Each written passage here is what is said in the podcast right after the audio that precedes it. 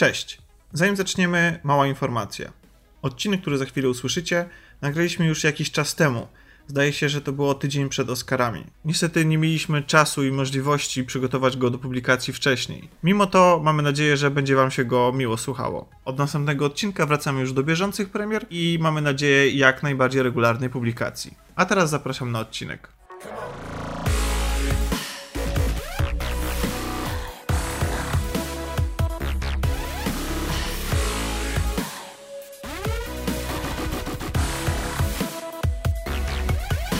Ja sobie pozwolę ten temat poruszyć, Dobrze, ponieważ jaki jest plan w ogóle na dzisiaj? plan jest taki, żeby zacząć w końcu. Dobra, ale nie, no to nie serio. Myślałem, że już powiedzmy, no, zrobiliśmy to. szybko, Tak. jaki, będzie, jaki jest plan? Y, Plan jest taki, pierwszy punkt, przedstawiam prowadzących. Kasia Katka-Porębska. Dzień dobry.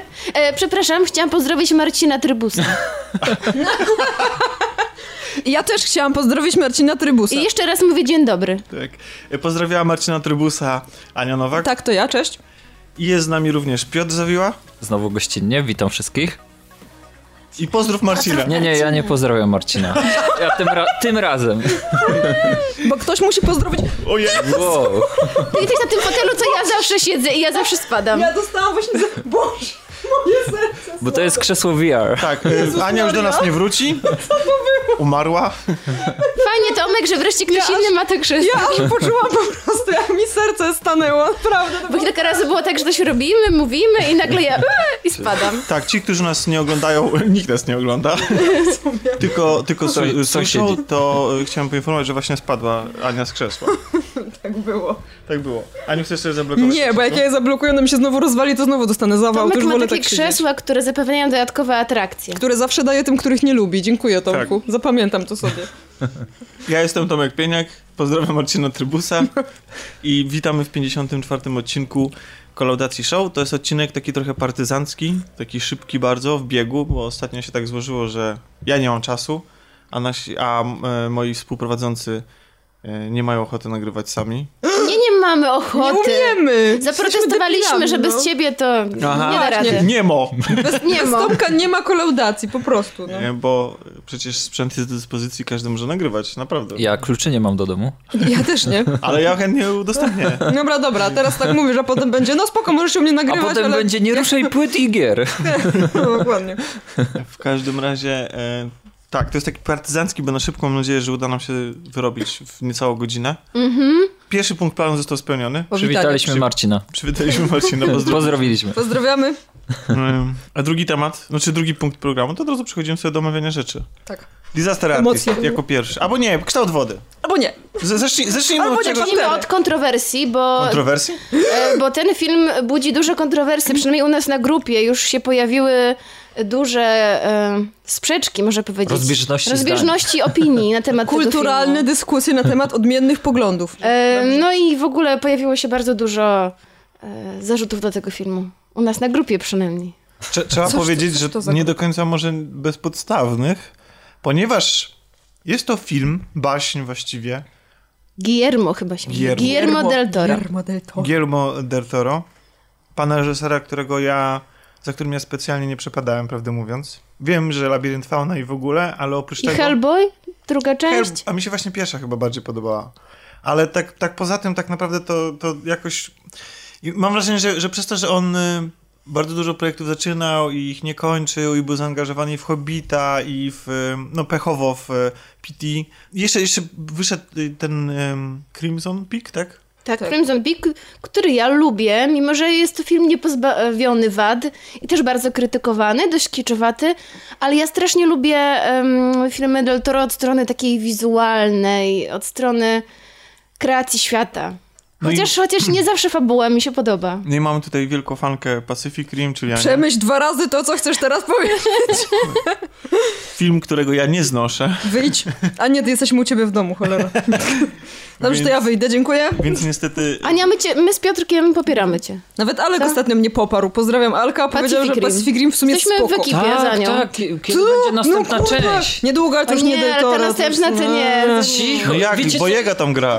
Ej, w- No to tak, to jest jedyny powód, dla którego pójdę na ten Ale w film. tak pierwszej zupełnie części też był ten patos, który niektórym przeszkadzał. Nie, to wie, dobra, to na inną rozmowę, aczkolwiek Mhm. y, Nie, to nie jest na inną rozmowę, to jest właśnie na tą rozmowę, dlatego że... nowy, fi, nowy Pacific Rim, z którym A, Del Toro no, nie ma nic wspólnego, no nie, no raczej nie. No właśnie, bo, bo coś takiego jest w tych filmach Del Toro, że pomijając Labirynt Fauna, że one są przepełnione tym takim kiczem, ale wydaje mi się, że to nie jest taki kicz tandetny, tylko kicz, który bardzo mocno, nie tyle może czerpie, ale jest podobny do tego, do tej stylistyki, którą się posługiwał, chociażby Barton, czyli mm, tej takiej groteskowej. e, Można powiedzieć, że to jest jego jakby styl? Ta, ta właśnie Ja bym co że to jest taki Barton trochę na sterydach nawet bardziej, bo, bo, bo momentami... y, Ale jak nie jest taki mroczny, jest bardziej kolorowy. Tak, właśnie chodzi No, o no właśnie właśnie ma inny W styl. pewnym no. momencie y, mi się wydawało, że Del Toro, zwłaszcza po Labiryncie Fauna, właśnie będzie szedł w takie rzeczy bardzo mroczne.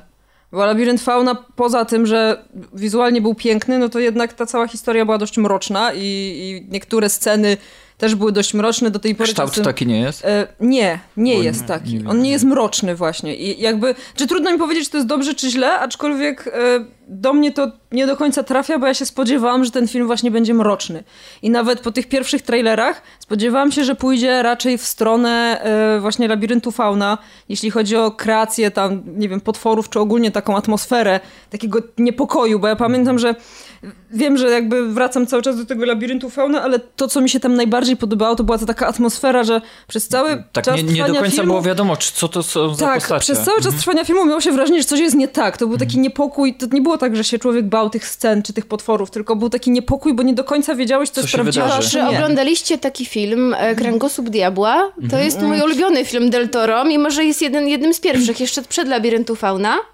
Tak wydaje mi się, że sprzed. Rok, dwa, Tak, tak, rok tak, to jest starszy 2001. E, właśnie dlatego mi się podobał, bo był taki, jak właśnie Aniu mówisz, był taki, Mhm. To muszę nie był, bo nie nie był w 100% wprost i był tam taki właśnie nastrój To jest takiego o tym niedopowiedzenia. domu, domu dziecka, dobrze kojarzę? Ja, tak jest sierociniec, który... Zna- mm, Sierociniec też był taki E, film. tak, Zresztą. ale on był tak. produkowany tylko przez Del Tak. Toro chyba. Ale też był okej, w Tutaj sensie mamy był lepszy niż się i mamy także wojnę domową w Hiszpanii, coś jak w Labiryncie Fauna. E, I historia właśnie jest... e, No tam się pojawiają elementy ponadnaturalne, ale ja skłaniam się wokół tego, że można ukuć taką interpretację, że tych elementów tam nie ma. I ja wolę takie motywy w jego filmach. Że, że to jest No to tych jak dzieciaków. właśnie tak jak dzieci Fauna, tak? uciekające właśnie w jakąś tam wyobraźnię.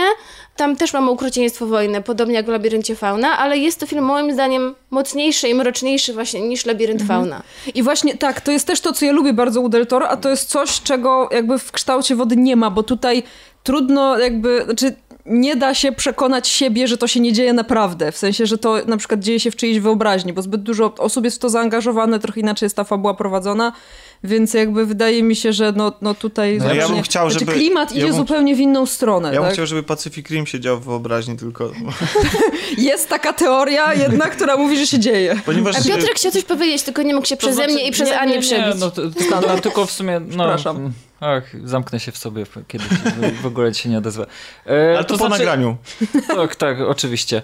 E, to znaczy, ja samego Del Toro bardzo, jak uwielbiam go za tą je- jego baśniowość i, dla, i dlatego właśnie się zastanawiałem nad tym kształtem wody, bo same zwiastuny mnie jakoś nie zachęciły. Wydawały się taką oklepaną jakąś historyjką, że, na której już wszystko pokazano w tym zwiastunie i niby nic nowego. I tak jest. Ale tu, A mnie właśnie bardzo ale tu, a zachęciły tu Kasia mi powiedziała, że nie do końca. Znaczy, no wiadomo, że wszystkiego ci nie pokażą, natomiast Tak. tak, Ale takiego wszystkiego, wszystkiego, natomiast E, to jest bardzo prosta, bardzo Historia. E, może można nawet powiedzieć, że banalna Mhm. ba opowieść. Kasia mi tutaj skorygowała na grupie, że to jest baśń i tak oczywiście to miałem na myśli pisząc opowieść. Chodziło mi o to, To znaczy że... nie, bo, bo dużo się pojawia takich, e, ludzie mówią bajka, op- opowieść, historia, a no właśnie ona jest baśnią i baśnie jest takie są i takie, ja rozumiem, że ona w założeniu taka miała być, prosta. Dokładnie. Dobro jest dobre, zło jest złe i najbardziej złe jakie może być. Dokładnie. Prawie w ogóle nie ma charakterów takich ambiwalentnych. No może jeden jest taki, co do którego e, możemy mieć wątpliwości, jakie są jego intencje.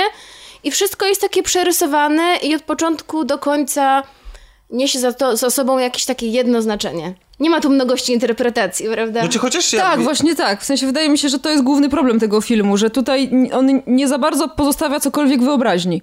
Bo wszystko mamy tak naprawdę podane na talerzu i jakkolwiek e, jest to ładne, przyjemnie się to ogląda i, i tak się można wczuć w ten film, to ja jakby po obejrzeniu go nie poczułam, żebym na przykład chciała do niego wracać, albo żeby się coś zmieniło w moim podejściu, albo żeby mnie jakoś specjalnie ruszył. Wzruszyłam się pod koniec, ale ja się na wszystkim wzruszam, więc to jest żaden wyznacznik. żaden, przepraszam, żodyn. E, No, tak, więc jakby, Ja, no, ja się też na tym filmie wzruszyłem i on mnie też poruszył. I chyba właściwie czegoś takiego w tym momencie oczekiwałem. To znaczy, oczekiwałem takiej prostej historii um, od niego i świetnie się na niej bawiłem. Mimo tego, że a, doskonale y, za, zauważam te same wady, o których wy tutaj mówicie, że ta historia jest prosta i że ona nie jest w ogóle odkrywcza, że te wszystkie twisty są widoczne z daleka i że tą historię oglądaliśmy w filmie już kilka, jeśli nie kilkanaście razy, bo to jest takie połączenie nawet tam się elementy znajdują. E, I Mass Effecta. Ja chciałam powiedzieć, że ten...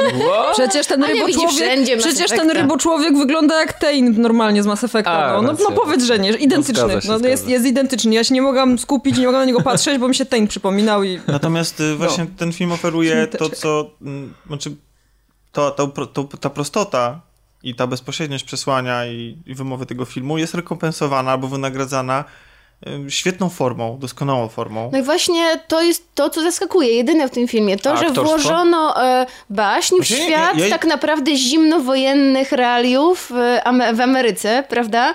Mamy tutaj wyścig zbrojeń, tutaj w tym wypadku naukowy bardziej. E, widzimy wnętrze, no bo no właściwie nie powiedzieliśmy, gdzie No się właśnie toczy do fabuła tego i o czym przejść, jest. że, E, że jak powiedzieliśmy, tutaj- co sądzimy o filmie, to może byśmy E, powiedzieli o Mamy tutaj O czym e, jest? I co to za film w widzimy ogóle? pracownice laboratorium, e, w których dokonywane są różne eksperymenty i różne badania i oczywiście to laboratorium jest ściśle tajne, jest powiązane z jakimiś wojskowymi projektami. No i oczywiście, jak już powiedziałam, wyścig e, zbrojen, zbrojeń oraz wyścig naukowy z ZSRR. E, oczywiście naukowcy USA mają być lepsi od naukowców ZSRR i jakby mają mieć więcej odkryć i więcej. Oni tak jakby. e, Ta rywalizacja popycha ich do różnych działań, co potem ma efekty w filmie, oczywiście. Znaczy, mi się wydawało, że jeśli chodzi o rywalizację, Mhm. to jak ją postrzegają bohaterowie tego filmu, to jest raczej pretekstowa do spełniania ich własnych ambicji. Ponieważ nie powiedzieliśmy najważniejszej rzeczy, że główna bohaterka jest sprzątaczką w tym, Sprząta tam. E, w tym ośrodku. Jest też, co jest nie bez znaczenia, osobą niemą. Znaczy jest... y, Słyszy, nie, tak, tylko słyszy, nie tylko, mówi. tylko nie mówi. I y, za przyjaciółkę ma czarnoskórą y, koleżankę z pracy, też sprzątaczkę. Główna, bohat- główna bohaterka grana jest przez Sally Hawkins. Pe- której, która Przyjaciółka jest, to Octavia Spencer, która bardzo, y, Octavia Spencer, która bardzo hojnie obdarza naszą bohaterkę radami dotyczącymi życia z mężczyzną i wrażeniami z, z życia e, z mężem, Tak, i myślę, że to jest taka postać komediowa, prawda, tego, tego Tak. filmu. ale najbliższym przyjacielem naszej bohaterki jest artysta, pracownik, były pracownik agencji reklamowej, gay, Richard Jenkins, nie bez znaczenia. chyba ten aktor się nazywa tak. tak, e, jest jej sąsiad. E, Człowiek, który obecnie pracuje w domu i realizuje zlecenia dla swojej byłej firmy, marząc o powrocie do niej.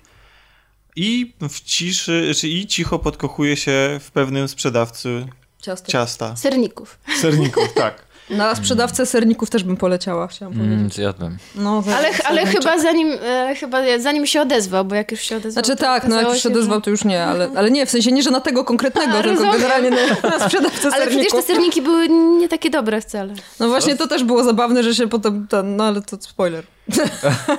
to spoiler, że serniki były niedobre, bo te serniki to była taka metafora. y, No właśnie, one też miały taką zieloną galaretkę. To wszystko było takie wodno-galaretkowe w tym filmie.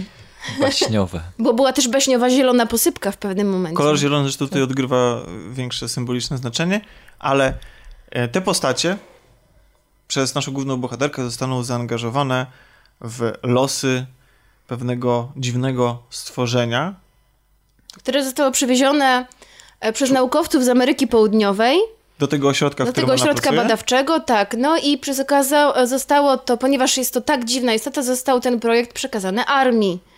Armia wydelegowała. Jak się nazywa ten aktor? Ja go strasznie lubię. Widzicie, pamiętałam nazwiska wszystkich innych aktorów, a jego nie. No to Nikomu się nie chce trzeba, znaleźć teraz. trzeba, trzeba sprawdzić. Zaraz sprawdzimy. To jest e, aktor, który... On często gra e, po prostu negatywne role. Znaczy takie... To jest, jest to rola, która jest... Właściwie on powtarza swoją rolę Negatywne z, postacie. z um, Broadwalk Empire. O, bo tam gra tak, bardzo prawda. podobną do pewnego momentu postać. Agenta tam mi się wydaje. Też. Agenta. Tak samo i tutaj jest agentem, który ma się zaopiekować w cudzysłowie, właśnie to przeprowadzić badania, no zadecydować o losie tego rybo cosia odnalezionego. Rybo człowieka. Przez amerykańskich naukowców, y, który trafia do tego ośrodka, no i w kontakt z którym wchodzi nasza główna bohaterka. I z którym się zaprzyjaźnia. Co zresztą nie jest żadnym spoilerem, bo to widać już na trailerach. A być może ta sympatia przerodzi się nawet w coś więcej. No a człowiek, okrutny człowiek, o którym mówimy, co warto powiedzieć, jest właściwie głównym antagonistą w tym filmie. Ja nie wiem, który to Zły aktor, do szpiku kości. Michael Shannon. O, Shannon. Tak. Okej. No i właściwie cały film, to jest właściwie cały film, to co powiedzieliśmy. No bo on, Nie, no potem jeszcze... no tak, oczywiście. Plot twisty jeszcze potem. Mamy plot twisty. na, na Jeszcze scenie wątek pojawiają się, radziecki też jest tak, pojawiają ważny. się agenci, pojawiają się szpiedzy, pojawia się wątek, jak już wspomniałem tutaj, romansowy.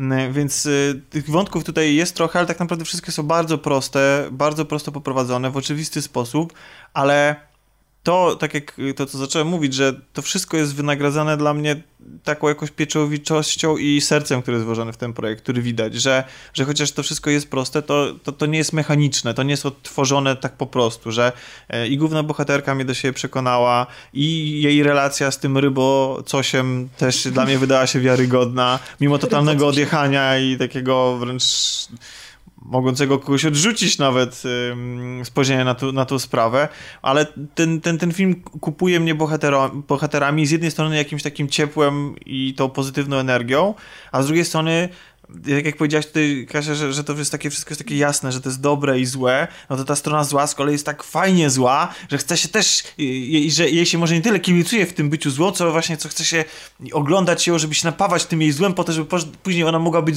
ewentualnie zostać ukarana, nie? No oczywiście. Bo, bo, nasz, bo Michael Shannon gratuje człowieka, który jest do szpiku y, kości zły, a w pewnym momencie nawet się to przejawia poprzez elementy gnicia jego ciała. Tego, to jego bycie z, złym i, i gniciem niemalże od środka. Wewnątrz tak, przy, Tak. przechodzi mu na jego zewnętrzne części ciała. Ale, Ale- ale jeszcze co jest ważne, powiedziałaś o, o tym, że to jest ciepłe. Ja bym powiedziała, że to jest nie tylko baśniowe, ale też takie senne, takie oniryczne. Jak ja bym przez cały film miałam e, takie wrażenie, czy może... Tam zresztą ważny był bardzo rytuał usypiania. Kiedy bohaterka budzi się, kiedy bohaterka kładzie się spać, ona wszystkie kolejne czynności powtarza, e, zakłada sobie na oczy taką opaskę. E, rano, kiedy się budzi, też widzimy jej wszystkie kolejne czynności. Ja miałam wrażenie, że to mógł być czyjś sen. E, to wszystko było takie odrealnione, takie oniryczne. Ja Film nawet się zaczyna słowami, poznać, że to, że, to, to, miasto. że to jest po, opowieść o księżniczce, Tak. jeśli dobrze pamiętam. Ale zwróćcie uwagę, jak to jest nakręcone. No, my widzimy miasto cały czas nocą i to jest takie, że właściwie to mogłoby się wydarzyć wszędzie. No bo to wszystko jest nakręcone właśnie w stylu e, Guillermo, Guillermo. Giermo, w stylu Giermo. E, I dlatego właśnie mi się to kojarzy z Bartonem, że nawet że nie jest mroczne, co prawda tak jak u niego, ale jest bardzo takie teatralne, takie bardzo plastyczne. To wszystko jest w dekoracjach kręcone, na, na, na planach. To, to ta pieczołowitość detalu, ten detal, który jest y, jakoś y, jakimś takim, takim uchwyceniem pewnego okresu, zamkniętym na ekranie, wyobrażeniem, nawet nie dosłownym przełożeniem pewnego stylu, co takim podkręconym do 127 jakimś takim wyobrażeniem o tym stylu, taką ekranową jego wersją, taką bardziej komiksową, teatralną, taką bardziej atrapą, ale przez to, że to jest takie właśnie teatralne, to ja to jakoś z jakiegoś powodu to kupuję, bo te wszystkie uproszczenia, łącznie z uproszczeniami fabuły, które po prostu potrafią ewidentnie wybić, bo niestety tam się, n- mimo prostoty całego scenariusza, to nie uniknięto e, błędów logicznych, bo w tym super... e, Ja nie wiem, czy ten ośrodek sam w sobie był super tajny, prawdę mówiąc, bo mi się wydaje, że to, że, że to właściwie, że wojsko wykorzystało tylko ten ośrodek do jakichś swoich badań, ale to pomieszczenie, które powinno być super strzeżone, w którym jest przetrzymywany ten super tajny projekt, właśnie ta, mm, ta, ta ten rybo coś, powinno być raczej strzeżony przez kamery, przez żołnierzy i tak dalej. I, I to jest fajny, bardzo fajny zabieg, że w ogóle, że, że w interakcję z nią wcho- wchodzą y, osoby, które są właściwie niezauważalne, czyli sprzątaczki, które mogą robić różne snuć No, różne one mogą intrygi. wchodzić wszędzie. Dokładnie i, i, to jest jakby i, i nikt na nie nie zwróci uwagi i nikt nie podejrzewa jej o jakieś niecne e, cele, to to jest z jednej strony fajne, ale z drugiej strony to zostało podkręcone do takiego maksimum, że tam naprawdę już nie ma żadnej ochrony. Dodatkowo, nie wiem czy zwróciliście na to uwagę, ale po otwarciu drzwi na korytarz, jest to, że te, ten, ten przedmiot badań, ten rybo coś, jest tak blisko trzymany drzwi wejściowych niemalże po prostu tuż przy korytarzu. I każdy, kto się przechadza tym korytarzem, osoba postronna pracująca w tym ośrodku może spokojnie sobie dojrzeć, że tam właśnie No, ale- torturują niemalże, bo, Ale nasi, bo nasi wojskowi są nie są takie- dla niego łagodni, tak? To oni obchodzą się z tym rybocosiem Ale bardzo Ale są, takie, ale Wiesz są takie czy- drzwi metalowe jakimiś tam... I po otwarciu nich masz, masz centralnie widok na wydobytego właśnie, z, tam, bo tam jest taki basen, w którym on jest przytrzymywany, ale jak chcą go przesłuchać, czy w jakiś To sposób prowadzić na nich badania, tak, to on wy- wyrzucają go na tę platformę, ta platforma jest normalnie tuż przy drzwiach. Więc tych absurdów, takich nielogiczności i, i takich naiwności w tym filmie jest wiele. Ale to nie jest film właśnie, w, których, w którym można się czepiać ułomności, jak ktoś gdzieś napisał na grupie, jak pokój się napełnił tak szybko wodą w jednej ze scen. Ale, Ale- właśnie, no, to Wiesz co, jest baśń. to- My musimy wziąć to no wszystko tak e, i jako nie, no całą bo tę jednak- magię. Cała ale- ta historia jest nierealna, no. I taki nie, no bo z jednej strony zawieszamy tą niewiarę, ale są rzeczy, które chcemy, żeby w ramach, e, nie wiem, ogólno przyjętych praw fizyki, czy jakiegoś tego świata, który, z którym obcujemy, żeby były w miarę realistyczne. Znaczy, że na pewne rzeczy się godzimy. Godzimy się na to, Dało że... się w niej uwierzyć. Tak, że wierzymy w to, że istnieje taka ry ryba coś. Y, Godzimy się na to, że na przykład y, pewni, że na przykład strażnicy w takim ośrodku są idiotami, tylko że właśnie zasady funkcjonowania tego świata powinny być jednak gdzieś tam osadzone w rzeczywistości, że o ile zachowania ludzkie mogą być wypaczone, o tyle takie rzeczy jak, jak właśnie no tak jak mnie właśnie wybił brak kamer i ten i, i to trzymanie tego rybocosia na, na, na froncie, no to tak samo kogoś może wybić właśnie ta, y, ta, ta ym, to, że się napełnia... Nie trzymanie się praw fizyki. Dokładnie. Ale a o czym właściwie ten film i dlaczego właściwie mnie kupił? Bo on właśnie, bo on jest, ma taki pozytywny przekaz. To, to jest film, który, który po jego obejrzeniu jednak człowiek wychodzi z kina i ma raczej dobre mniemanie o świecie, mimo tego, że oglądaliśmy tam e, pełno negatywnych bohaterów, y, którzy nie, nie zachowują się godnie, to jednak jest on taki podnoszący na duchu. No zdecydowanie nie jest to baśń Andersena, nie jest to baśń braci Grimm, raczej baśń disneyowska. I, I faktycznie jakby, tak jak ja na przykład mimo tego, że spodziewałam się i też na przykład po, po rysunkach, po jakichś artworkach, które się pojawiały właśnie w związku z tym filmem, że on będzie bardziej mroczny, to tego nie powiedziałam na początku, to jest bardzo ważne. Mi to zupełnie nie przeszkadzało, że on nie był mroczny. W sensie bardzo, y, bo już nieraz o tym mówiliśmy, że nieważne jest co się mówi, tylko jak się mówi, a wiadomo, że to jest historia, którą widzieliśmy tysiąc razy. I tak naprawdę cały czas oglądamy takie historie, które widzieliśmy tysiąc razy, tylko pytanie, czy i pytanie jeszcze w jaki sposób ona jest podana, tak? I, I ja też miałam tak, że oglądając ten film jakby wczułam się w niego maksymalnie i mimo, że to nie było do końca to, czego się spodziewałam i że mojego życia ten film nie zmienił, to też jakby po, po jego obejrzeniu czułam się taka podniesiona na duchu, może tak, no bo on jest taki faktycznie No bo to jest optymistyczny w wydźwięku, tak? bo to Mimo, jest- że dzieją się, dzieją się tam rzeczy nieładne, brutalne momentami, to on jakby zakończenie i w ogóle cały wydźwięk tego filmu jest bardzo pozytywny moim zdaniem i, i to jest jego No bo to jest, to jest Tak wersja. trochę to, to jest taka. główna zaleta moim zdaniem, poza wers- oczywiście wizualiami, tak? I tym, jak to wszystko wygląda. To jest wersja opowieści czy filmu Potwór z Czarnej Laguny, którą Guillermo del Toro chciał zawsze zrealizować. Tak, tak on to przedstawia. Zresztą ta postać. Zawsze on mówił tak, że to, że to jest pi- y, pierwsza historia, jaką on wymyślił, czy coś, ale że jakby realizował ją On przez chciał, długi żeby czas. bo jemu zawsze było żal tego stwora i chciał po prostu, żeby w jego wyobraźni, kiedy oglądał ten film jako, jako młoda osoba, chciał, żeby to skończyło się zupełnie inaczej, żeby się potoczyło właśnie tak jak w jego wyobraźni, jak był mały. No i spełnił swoje marzenia, przy okazji dając nam film o inności, o pewnej samotności, o różnorodności i o, akceptacji. i o akceptacji siebie, ale też i innych i o tym, że każdy z nas odczuwa potrzebę miłości. No i trochę skojarzył mi się z tą klasyczną wersją hollywoodzką, nie japońską wersją o opowieści o King Kongu, e, który też jakby jest e, nierozumiany, a też jakby łączy go uczucie No z tak. kobietą e, i też jakby ludzie z nim walczą.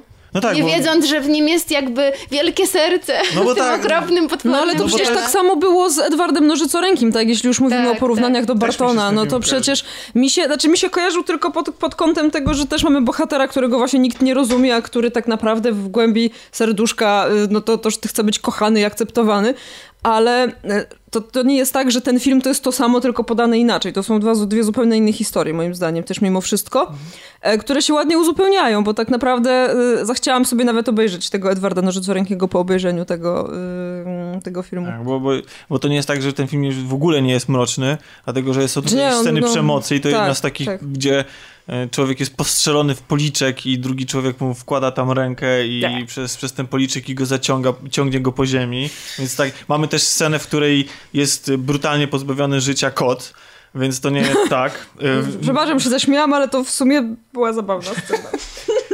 No właśnie to jest takie... Przepraszam, no. Nie, nie była. Była! Nie, nie była. Ja mam koty i lubię koty, ale była. Okej, no więc właśnie. Więc tak, więc jest tutaj ta groteska, która też pasuje do tego stylu. Ta, ta, ta, ta, krew i ta brutalność pasuje do, mm, do, do tej formy. No i, i powiedziałam, że Octavia Spencer gra postać komediową, ale potem sobie pomyślałam, że i Jenkins, jako ten przyjaciel, i, i Hawkins też mają takie momenty komediowe. A Oni są właśnie tacy, mm, mają sporo takich scen, szczególnie właśnie między sobą. Mhm. E, I to jest ciepły film i przyjemny. Ja byłam na seansie z tatą, któremu bardzo się spodobał i właśnie z powodu tego ciepła, bo mówi, że mało, ma takich fi- mało jest takich filmów, po których wyjściu z kina e, jakby uśmiechasz się. On mówi, że ma dość takich smutnych rzeczy w życiu. On nie chce oglądać smutnych dramatów, tylko po prostu chce oglądać filmy, które podnoszą na duchu. I dlatego ten film bardzo mu się spodobał. Mi trochę mniej, bo chyba czułam, że ja, te, ja nie, nie wzruszyłam się. Ja się Nie? wzruszyłam, ale Chyba to, serce jest, z to jest kamienia. żaden argument. Tomek, Nie ma- zarzuciłeś mi to. Nie masz serca i nie duszy. mam serca, no. I duszy. Ej, ale to tym sposobem to co? Ja się wzruszam, kurde, na reklamie proszku do prania. To się nie liczy, no. No ale ja, a ja się, może nie tyle, że się wzruszyłem, to się przy, jednak przejmowałem bohaterami. Mimo Nie, tego, ja że, się tak, mimo tego, że wiedziałem, co się, co się, co się, co się zdarzy. Mi, mi łezka pociekła na końcu, e, ale nie dlatego, że to co, było smu- to, co się działo, było smutne, tylko dlatego, że to, co się działo, było takie ładne. W sensie takie jakby... Tak, bo jest To było sfotografowany wzruszenie. ten film bardzo E, ładnie. Ja chciałam właśnie powiedzieć, że tam jest kilka tak pięknych kadrów, że można by je po prostu żywcem wyciąć i przenieść na ścianę. Zwłaszcza jest jeden kadr, któ- w którym ja jestem absolutnie zakochana i, i, i po- podziwiam sobie go czasami, bo jest zdjęcie jakby z, z planu, z tego momentu, jak ten ryboczłowiek stoi w kinie. Ja nie będę mówić jakby w, jakich, w jakim kontekście, ale jest taka, jest ta scena właśnie tam, tam w filmie i, i jest Taki- też styl z tego. taki- Czy wiecie, taki fun że fact. to jest a propos... e, To jeszcze może Tomek? Nie, nie, no mów. E, A propos piękna scen, e, w jednym z artykułów, które podrzucałam w, na naszej grupie, właśnie znalazłam informację, że sceny w wodzie wcale nie były kręcone w wodzie. W wodzie. No tak. E, I to jest ciekawe, bo one rzeczywiście wyglądały na, na jakby wyglądało, jakby to było rzeczywiście w wodzie. Ja 100% to uwierzyłam. A tu A niespodzianka. A niespodzianka. swoją drogą ta, ta scena właśnie z e, napełniającą się łazienką, Łazienką. W, z wodą świetnie się kończy. I też jest taka właśnie fajna i taka, taka, Tak. taka i śmieszna, i trochę przerażająca, i trochę e, dziwna, i trochę oślizgła. I mi się wydaje, że taki jest ten film, no. I taki... Trochę dziwny, trochę oślizgły, ale fajny. międzygatunkowe? Tak. No, jak nasi sąsi- sąsiedzi mieli jednogatunkowe, to też nam zalali łazienkę. No więc- jest. E, także tak. A później Skąd jak wiesz, że to się tłumaczyć, jednogatunkowe, to słuchaj? mówiła, że, że co? Że co? Że ktoś tam ma fugi nieszczelne w łazience. No tak, tak, jasne. I że przy kąpieli. Przy kąpieli Jasne. zwykle tak się dzieje. Tak, tak. Tak, aura było wszystko słychać. Natomiast, prawdę mówiąc, jestem zdziwiony, że on jest nominowany do Oscara.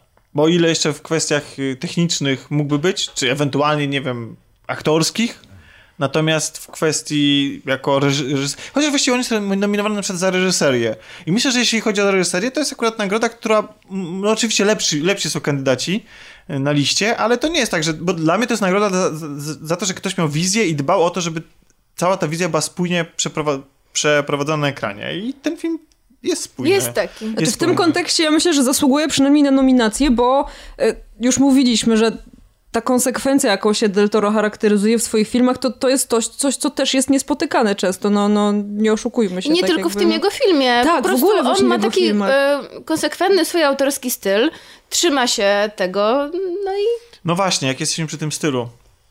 No ale co, ale jeszcze tylko o tych Oscarach, ale też chyba, nie? To za dużo dostał tych nominacji, tam naprawdę nie ma... Znaczy, ja, ja byłam zaskoczona, że ma tyle nominacji, szczerze mówiąc. Myślałam, wiedziałam, że będą, ale myślałam, że będą trzy, cztery, a tam jest Ale ile? historia zna mnóstwo filmów, które 13? miały, które zgarniały wszystkie nominacje i Przepraszam wychodziły bardzo, prawie bez Suicide niczego. Squad dostał Oscara, więc jakby przecież, Za nie? No, no za charakteryzację czy efekt, za coś tam dostał, więc jakby no...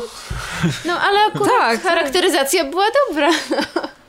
E, Ale, natomiast, natomiast, to jest, ale to jest film Oscarowy, teraz wszyscy będą mówić, że to jest film Oscarowy. Natomiast, No. na, natomiast, natomiast wracając do jego stylu, znaczy, to, to jest właśnie, to odkryłem, bo mi się ten film spodobał. Ja stwierdziłem, że kurczę, jednak dam szansę temu reżyserowi i obejrzałem Crimson Peak, które, który, do którego byłem zniechęcony przez negatywne recenzje i przez to właśnie, że No i jak ci się podobał? i Jest, ten film jest bardzo skrytykowany, no ale ja mam do ja, niego ja, słabość. ja, ja muszę powiedzieć... Uwielbiam takie wiktoriańskie, z gotyckie wielkim opowieści. przerażeniem odkryłem u siebie i Tomek jeszcze sprzed, nie wiem, pół roku chociażby, sam siebie teraz bym, by krytykował mnie, tamten Tomek sprzed pół roku, bo odkryłem u siebie niestety sympatię do, do dzieł tego pana. To O. zna, przy, cał, przy wszystkich wadach. Straszne. To znaczy ten film... E, Ale to jest piękna, gotycka powieść. no właśnie Jakby nie powieść jest. gotycka no przełożona nie jest. na ekran. No właśnie no. do momentu, kiedy jest, to wszystko jest super. No potem już przestaje Potem być. się zamienia w slashera.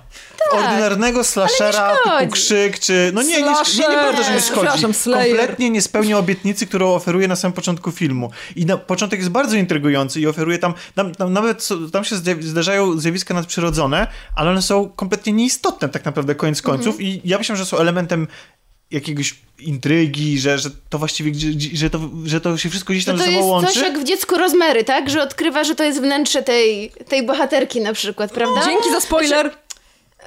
Co, do dziecka Rozmery? Tak. Ja też Nie widziałam. nie. Ktoś mi tak kiedyś zaspoilował e, to nie jest Prestiż. spoiler, Nie, nie, to jest no. do takiego dzieła, no nie- proszę was. To nie jest naprawdę. film... Ale e, Jak jeszcze nie widzieliście tego filmu, to jesteście sami sobie winni. e, Dziecko Rozmery to nie jest film, który się. Wychodzimy.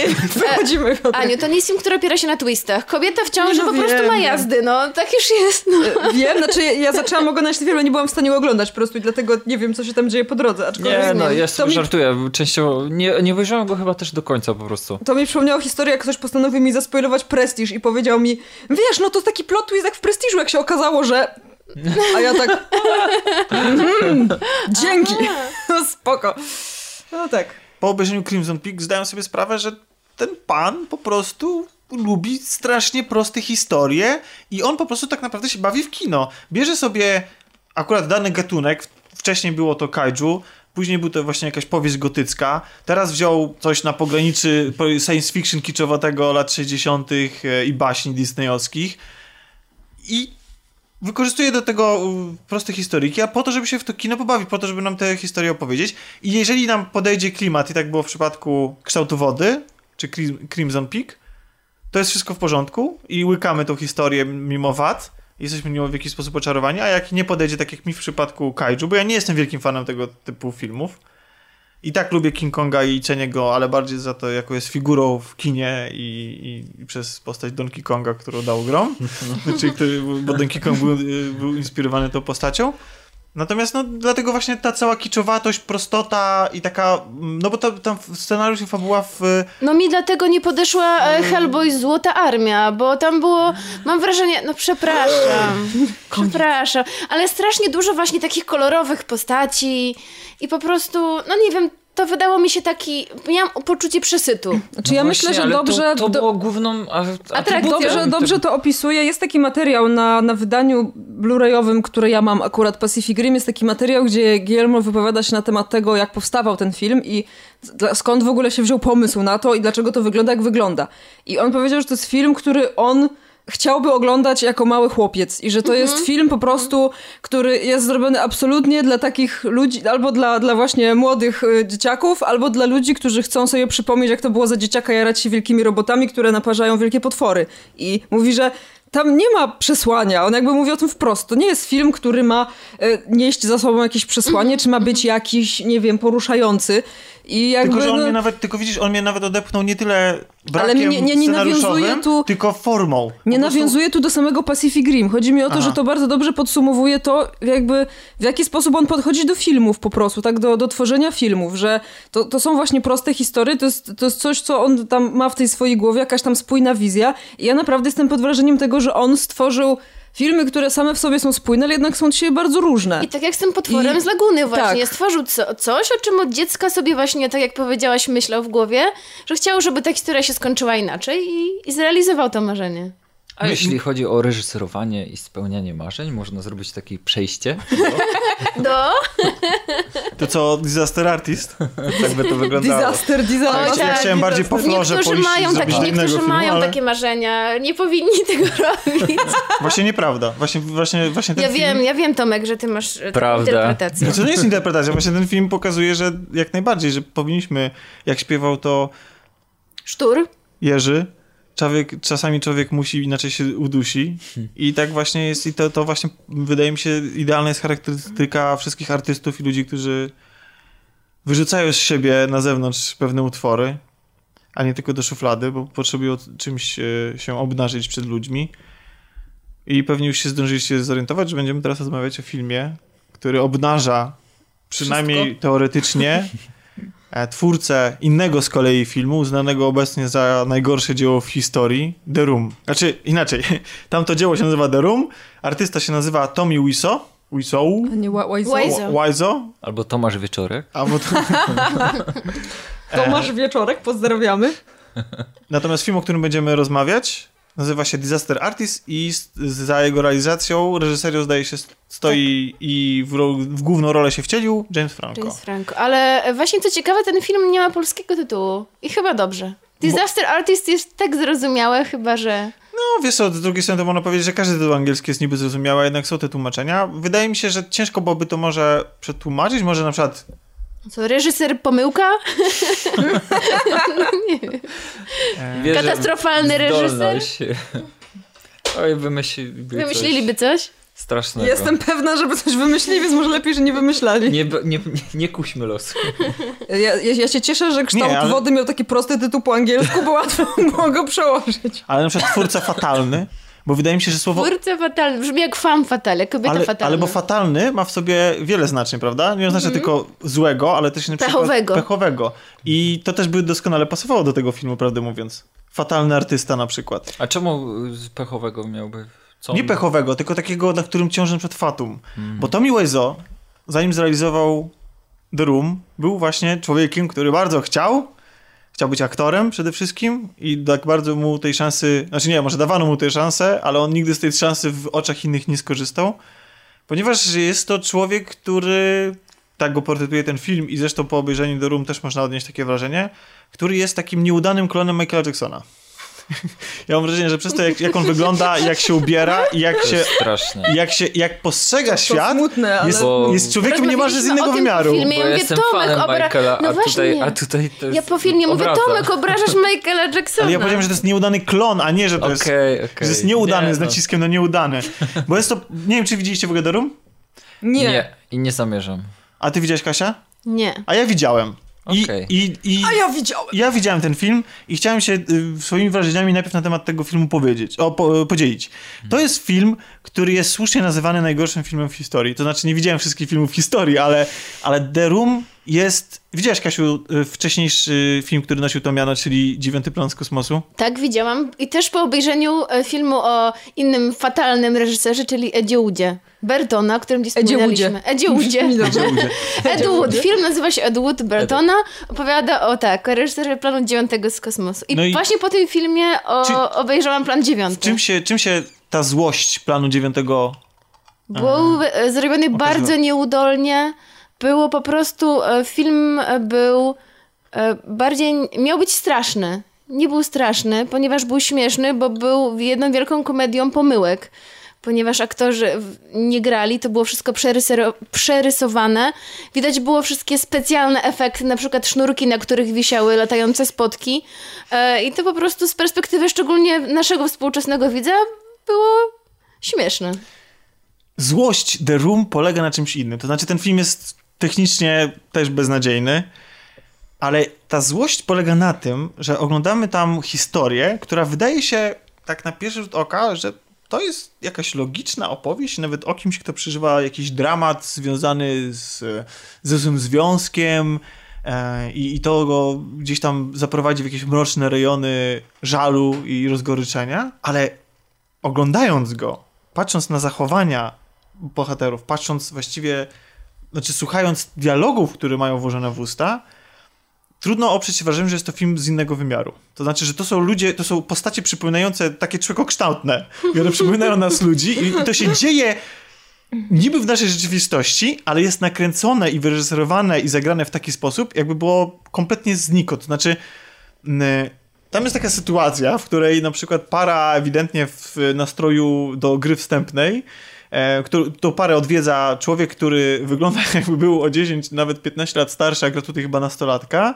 I ta para oznajmia temu bohaterowi, że wybierają się na górę do swojej sypialni, na co on się pyta, czy może do nich dołączyć. To ta scena była od, odwzorowana w Tak. filmie właśnie. Tak, ale tłumaczę tym, którzy nie widzieli ani jednego, ani drugiego filmu.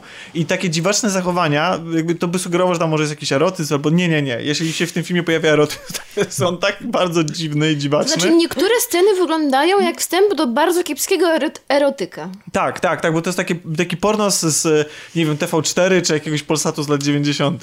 No więc Po właśnie północy. jak coś takiego. Natomiast no po prostu teksty, które oni wypowiadają, sytuacje, w których się znajdują, no, jest mój, moim ulubionym tekstem z tego filmu. Bo jak się ogląda The Room, to jest coś takiego, bo zwykle jest tak, że jak się ma ulubiony film, to się zapamiętuje po jakimś obejrzeniu ulubione swoje fragmenty i teksty zna się na pamięć. The Room się zna na pamięć już po pierwszym obejrzeniu.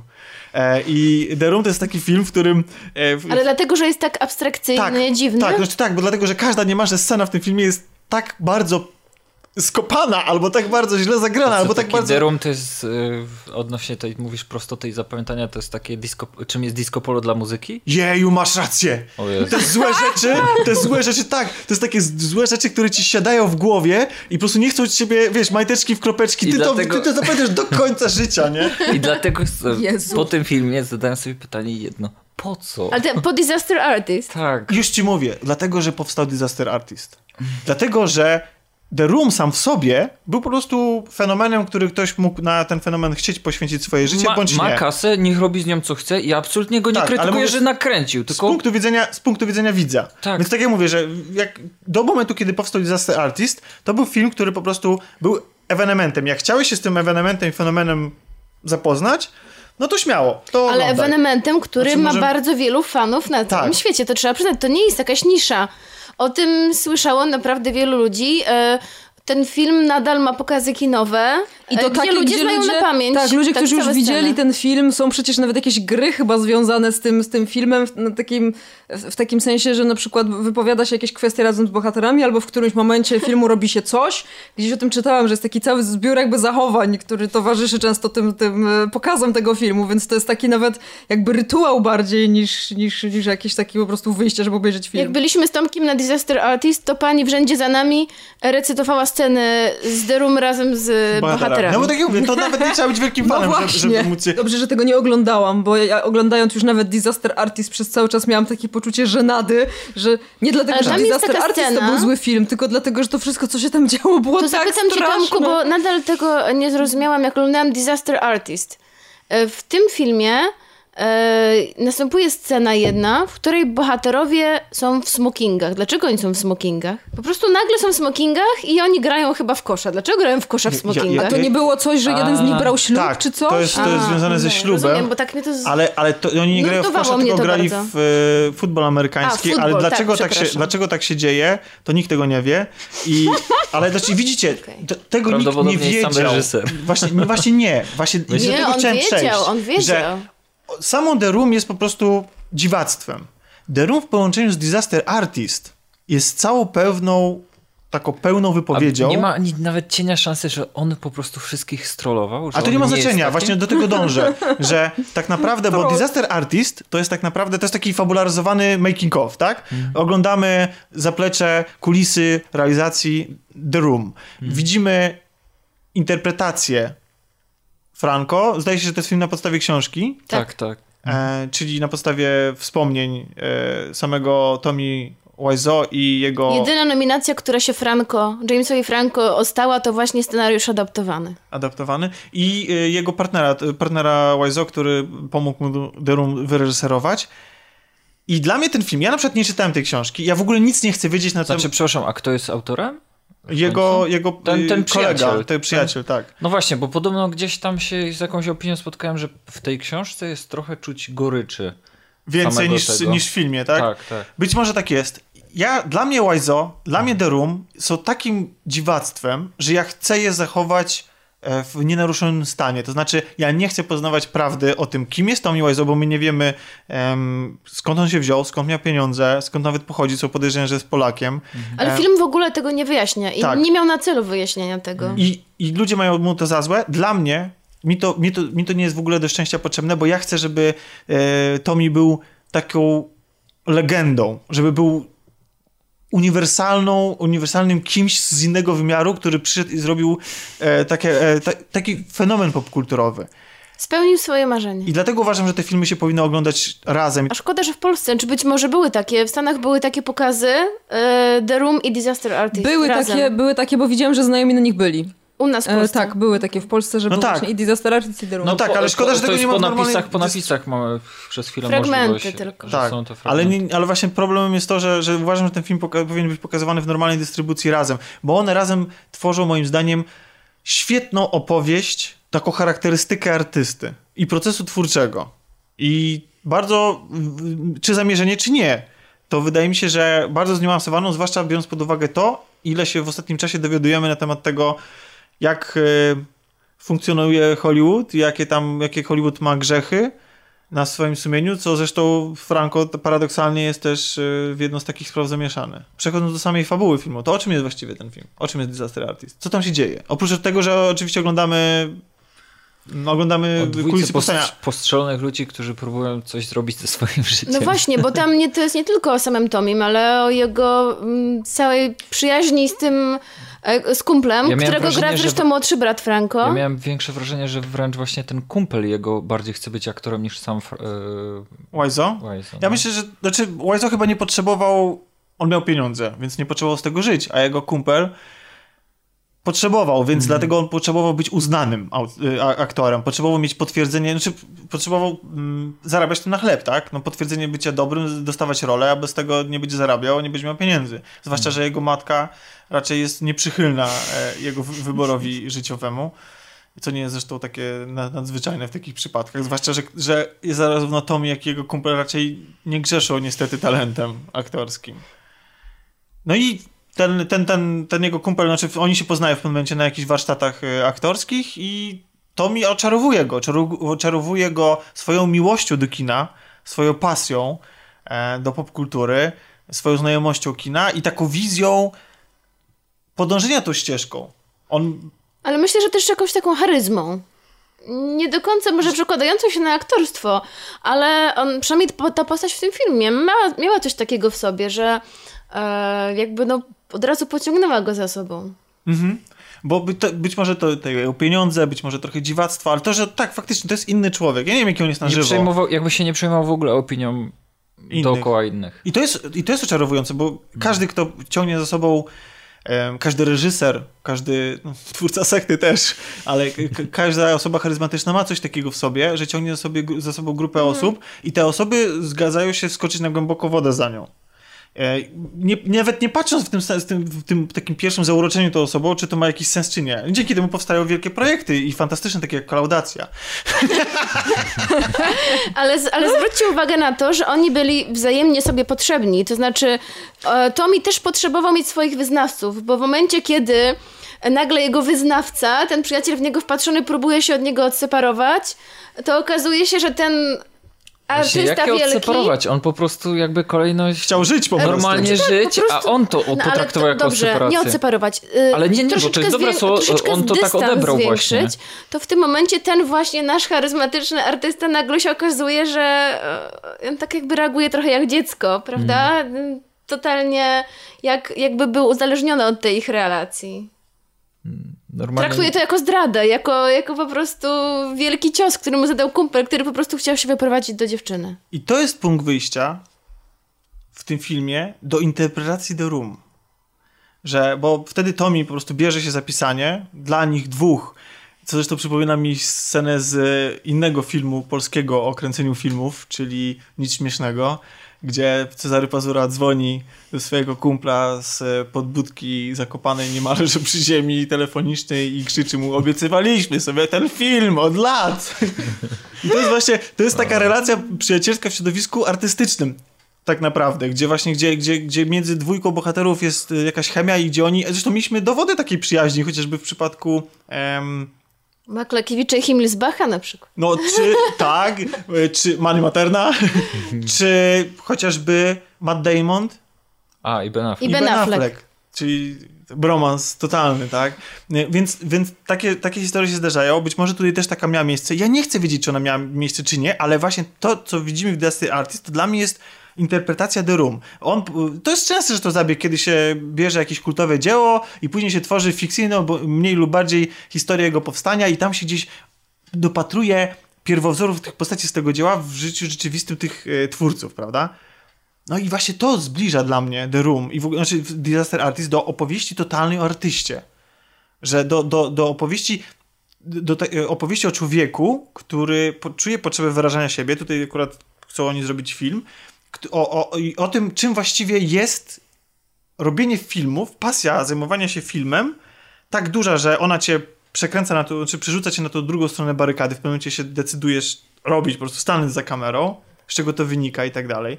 I to jest historia, być może dla, ja ją tak odbieram, ponieważ ona jest mi bliska, to znaczy, znaczy mam nadzieję, że nie nakręcę nigdy The Room, takiego, takiego Gdybyś złego chciał filmu. tylko nakręcić film, nie martw się, na pewno masz jakichś znajomych, którzy ci pomogą. I wielokrotnie mi pomagali. No właśnie o widzisz. to chodzi. Chodzi o to, że mój No, pierwszy film, Jemu nikt nie pomógł.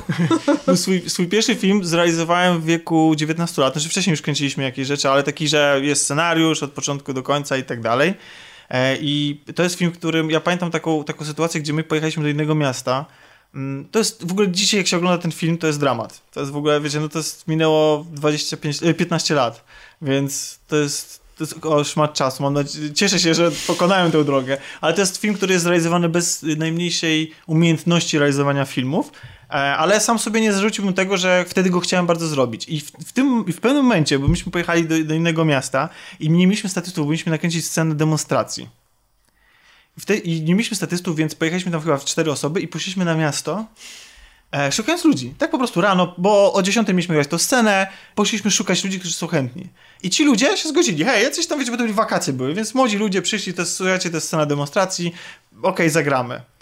Jak było tak dużo osób na tych planie, jedni się przebierali w koszulki, inni tam coś ustawiali kamerę i tak dalej, ja sobie właśnie wtedy zdałem sprawę z rzeczy, niemalże sam do siebie wypowiedziałem słowa, które Że to jest to, co chcesz właśnie robić w Dokładnie. Że nie ma Tak? nic lepszego. Że to, to, to, co mówi jedna z bohaterek, zapytana o to, czy jak ty widzisz, przecież ty widzisz, że to jest beznadziejna produkcja i każą ci grać beznadziejne rzeczy bez sensu. A i, to taka starsza aktorka, tak? I, ona na, i, I że wkładają ci w usta rzeczy, które są złe po prostu. I ty, i ty się nadal godzisz w tym brać udział. I ona odpowiada, ona odpowiada wtedy, że nawet Mhm. y, jeden dzień na planie, najgorszym planie i najgorszy dzień na planie jest lepszy niż jakikolwiek dzień poza nią. I wydaje mi się, że Franco, który jest też przecież reżyserem, producentem, scenarzystą, Rzeźbiarzem. Tak? Chyba też. Jakieś miał swoje wystawy czy coś. Nie no, to nie był żart. Czy jakimś tam artystą. No. Stoi, stoi za świetnym serialem em, To Kroniki. Times Square na HBO, można go oglądać. Pierwszy sezon się, się skończył niedawno.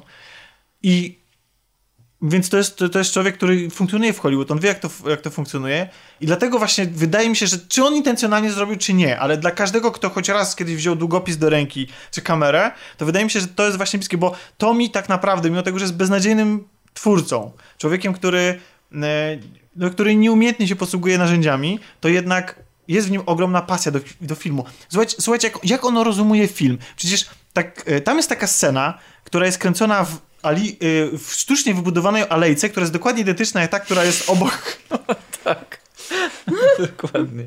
I, Ktoś go zapytał, dlaczego w takim razie nie, nie nakręcimy tego ujęcia w tej prawdziwej i, on, alejce. I on chyba zdaje się, że odpowiada, że to chodzi o to, żeby o, tam kreować rzeczywistość. Czy, co- ja nie- teraz nie, nie, nie znam dobrze, tego, nie, nie pamiętam mm, tego, tego, tego, tego jej słów, ale ja to zinterpretowałem sobie w ten sposób, że przecież właśnie na tym polega film. Że przecież na tym polega robienie filmu i robienie, że tak naprawdę patrząc z boku, to się wydaje absurdalne. Że w studiach się buduje ulice, buduje się, znaczy wiadomo dlaczego się to robi, bo jest taniej, bezpiecznie, nie trzeba płacić i tak dalej i można wielokrotnie wykorzystywać, ale tak naprawdę patrząc na to logicznie, to budowanie tej alejki się praktycznie niczym nie różni od budowania wielkiej... Wachowscy wybudowali 10 km autostrady tylko po to, żeby nakręcić scenę e, na autostradzie pościgu. Czy to naprawdę było takie potrzebne i czy ta scena to, to wszystko uzasadnia? Nie wiem. A jednak to zrobili i nikt nawet słowem się nie odzywa. To, to właśnie dla mnie Tommy i w ogóle cały The Room i w, w ujęciu, jakim jest przedstawiony w Disaster Artist, to jest krzywe zwierciadło, w którym się odbija cała branża filmowa. Ja wielokrotnie tutaj mówiłem o tej pasji do, do, e, Tworzenia. do, do, do, tworzenia. Tommy chce zrobić film, za, za, przyjmując, że jest z Polski, tak? I że ro, rozumuje, że Hollywood jest bardzo ameryka... że filmy to jest bardzo amerykańska sztuka, bardzo hollywoodzka, zakorzeniona. On chce być Amerykaninem do, do szpiku kości i wrzuca tam scenę z graniem w futbol amerykański, ponieważ futbol amerykański jest najbardziej amerykański ze wszystkich możliwych sportów. Bez sensu, Tak. nieumiejętnie, ale jest w tym być może, tak ten film to interpretuje, tak Disaster Artist to interpretuje, że być może to wynika właśnie z tego jego pragnienia zrobienia amerykańskiego Czy filmu. jest kilka takich scen w filmie, gdzie ktoś go pyta skąd jest, skąd twój akcent dziwny i on za każdym razem odpowiada, Z że jest z Ameryki, Nowego Orleanu, ale też on też podkreśla to, że to jest Ameryka. To jest kraj wielkich szans, to jest kraj, który dał mi wszystko i więc ja się czuję Amerykaninem. Ale on też E, chyba chciał wierzyć w to, że jest Amerykaninem, w sensie, że jest takim wielkim, tak, że on, on kreował się na jakąś postać, ale on y, robił to do tego stopnia, że jakby chyba sam w pewnym momencie uwierzył, że tak jest, jakby, tak? No i teraz słuchajcie, Tommy Wiseau przyjeżdża, załóżmy, przyjeżdża do, do Ameryki, załóżmy z Polski albo skądinąd, udaje, mówi nie swoim akcentem, zmienia nazwisko. Hmm, ile takich historii w Hollywoodzie mieliśmy? Ile wielkich gwiazd em, posługuje się nie swoim nazwiskiem, mówi nie w swoim akcencie i, i, i, i, tylko tyle, że oni odnoszą sukces, ale to jest kolejna właśnie jak, jak oblicze Hollywoodu. Mówiliśmy tutaj o e, Guillermo del Toro, mówiliśmy tutaj o Bartonie, mówiliśmy o ludziach, którzy zafascynowani kinem, lu, ludziach, którzy lubią, kochają kino, ludziach, którzy inspirują się kinem do tworzenia, odtwarzają pewne historie, które już były, które są klasyczne, po to, żeby się spełnić, żeby, żeby oddać temu hołd. Tarantino też jest taki trochę, chociaż on to wynosi na, na, na, na wyższy poziom. Przecież The Room to właściwie to jest właśnie takie pragnienie zrealizowania filmu hollywoodzkiego. Facet kręci scenę na dachu przy pomocy Blue Boxa. I teraz to się wydaje idiotyczne, bo wystarczy wejść na dach i nakręcić tą, tą scenę, przecież miał za oknem miał Hollywood, miał Los Angeles i tak dalej. Ale nie, on kręci w Blue Boxie, yy, w, green screenie czy tam yy, Blue Boxie yy, te ujęcia, mimo tego, że wyglądają fatalnie, są absurdalne i w ogóle nie wiadomo dlaczego to robi. A dlaczego to... I teraz, a, teraz, a teraz sobie wyobraźcie, yy, obejrzyjcie sobie klip na przykład na YouTubie, w jaki sposób jest kręcona Brzydula serial na zachodzie. To sceny, gdzie, gdzie bohaterka idzie po ulicy, a tak naprawdę później, wiecie, są te filmy, które tam zmazują, to są takie, to są takie klipy, klipy, takie showreele, które pokazują e, umiejętności jakichś epik, e, ekip od e, efektów specjalnych i one ci zdzierają tą zasłonę tych efektów nagle się okazuje, że wszyscy bohaterowie nie stoją na nadbrzeżu, nie idą... Ja A- przeżyłam szok, kiedy oglądałam Making of Władcy Pierścieni i okazało się, że Gandalf nie siedział ani razu na koniu, tylko siedział na takim czymś, co wygląda jak, jak ta taka koza do skoków przez kozła, jak ten kozioł i tak po prostu kiwało się to coś, a on na tym siedział. A wszystkie sceny na koniu to był kaskader. I ja po prostu... No Ja, słuchaj, ja zapłakałam. Czy to, ja jest, abs- czy to jest zapłakałam. absurdalne? No w tym momencie było dla mnie, jak się o tym dowiedziałam, ale w filmie wyglądało przepięknie. No, Nadal mnie wzrusza. No i właśnie... I, i, do, Gandalf jadący na koniu. No oczywiście, ma na w sobie, białym Ma w sobie koniu. pewien majestat. Ja nawet No ostatnio dokładnie. obejrzałam sobie wszystkie części Władcy Pierścieni i rozumiem, Kasiu, co mówisz. E, My, Nie zasnęłaś? e, Nie. My latem zrobiliśmy sobie maraton, obejrzeliśmy wszystkie rozszerzone wersje za jednym zamachem. A widzisz, ja pierwszą część oglądałam 1 stycznia. I tak samo się wzruszyłam. To jest taka tradycja. No i dla mnie to jest właśnie, to jest właśnie jakby krzywe zwierciadło efektów specjalnych wykorzystywane w współczesnym kinie, kiedy one są doprowadzone do, do, do wręcz absurdalnej skrajności. Właśnie chciałam cię o to zapytać, ale już tam to wcześniej właśnie powiedziałeś, nie chciałam się przerwać. Chciałam zapytać, czy to krzywe zwierciadło Hollywood. Powiedziałeś, Tak. tak, jest to krzywe zwierciadło.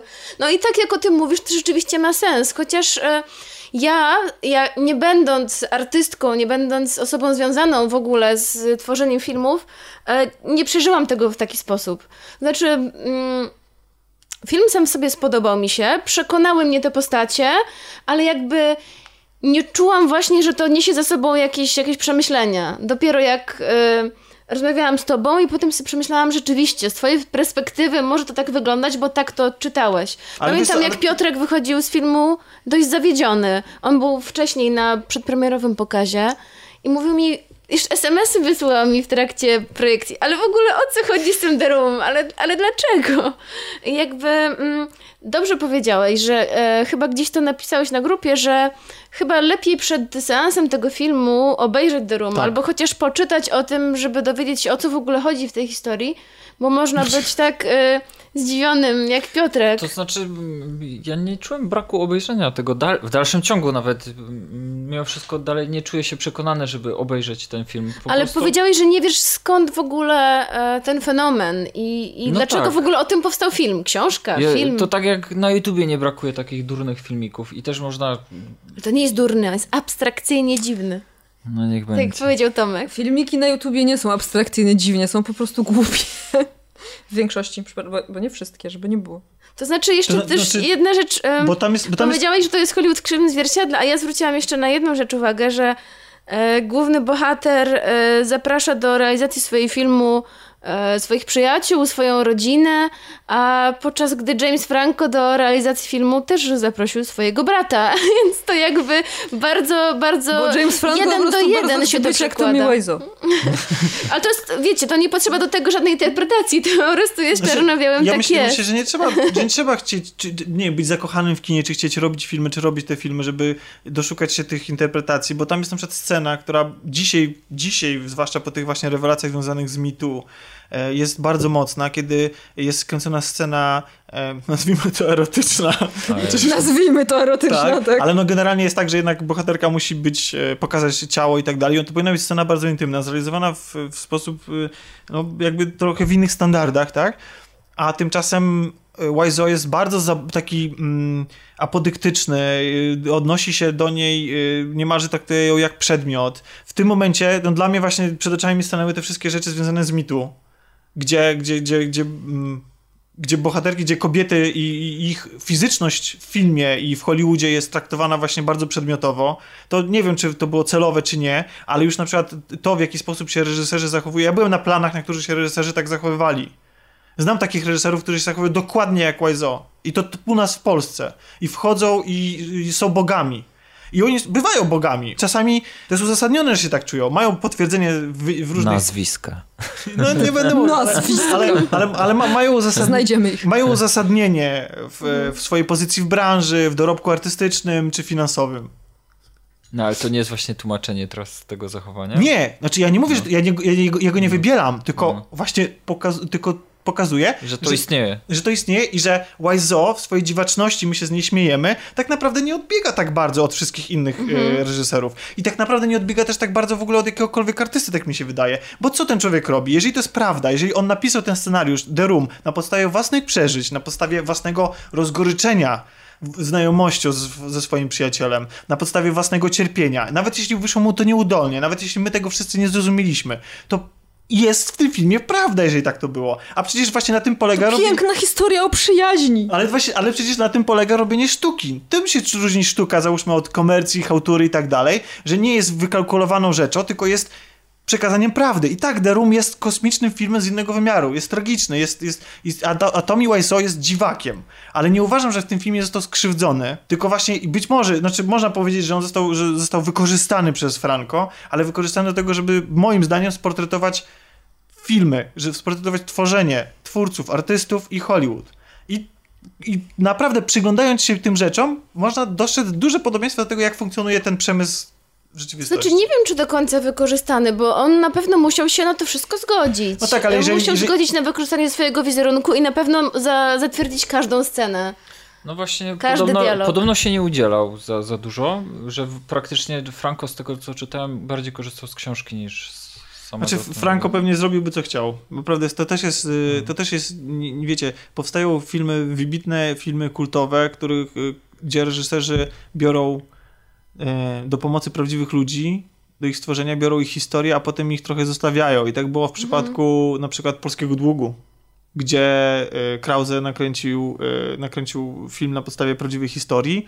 E, Po jej skończeniu jakby odciął się od jego bohaterów. Tak samo było w przypadku e, Miliardy z ulicy, tak? Miliony A, w przypadku długu tam była chyba coś takiego, że on miał e, pomóc mu w uzyskaniu w wyjściu z więzienia. Z więzienia, tak. Ale No na tak, szczęście został potem e, to, to ułaskawiony znaczy, z został tym, ten znaczy ja tutaj właśnie ta historia to jest to nie jest taka prosta historia. No ale to jest, to jest moje zdanie. Aniu, bo ty siedziałaś cicho, a chciałaś coś Tak, ja- ja chciałam ja powiedzieć, kajam, bo y- ja zagadałem was, przepraszam. Znaczy nie, nie, spoko. Znaczy dla mnie, ja w ogóle nie spodziewałam się absolutnie niczego po Disaster Artist, w sensie stwierdziłam, że podejdę tak jakby z otwartą głową do tego filmu, głównie dlatego, że ja nie przypadam za Jamesem Franco, ale starałam się jakby moje uprzedzenia tutaj odsunąć na dalszy plan. Starałam się nie podchodzić do tego filmu z żadnym nastawieniem, ani się nie, nie, nie nastawiać za bardzo pozytywnie, ani negatywnie.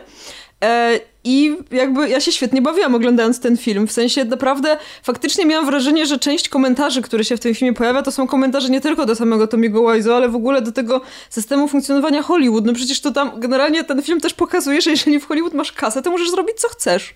Możesz zrobić wszystko. I, I to jest też taka, taka rzecz, która mnie zastanowiła. I jedyne co, to oglądając jeszcze ten film, e, pamiętam, że strasznie się śmialiśmy z Alkiem, bo ja, ja, czu, ja czasem odwracałam wzrok, bo ja miałam takie poczucie zażenowania tym, co tam się działo. Nie dlatego, że ten film był zły, tylko dlatego, że po prostu to, jak właśnie Tommy Wiseau tam pracował, czy traktował tych ludzi, to było tak, tak bez szacunku i to było tak, wiadomo, że to było przerysowane, ale ja po prostu No nie, nie, mogłam... ja nie wiem, czy w jego przypadku Czy to było. Być może, nawet nie było. Znaczy, ogólnie jego zachowanie samo w sobie jest takie trochę przerysowane i ja miałam takie rosnące poczucie zażenowania, które sprawiało, że ja czasem po prostu musiałam odwrócić głowę od ekranu. I, ale to, to jakby jest też ciekawy efekt tak, tego filmu. Ogólnie ja naprawdę bawiłam się bardzo dobrze.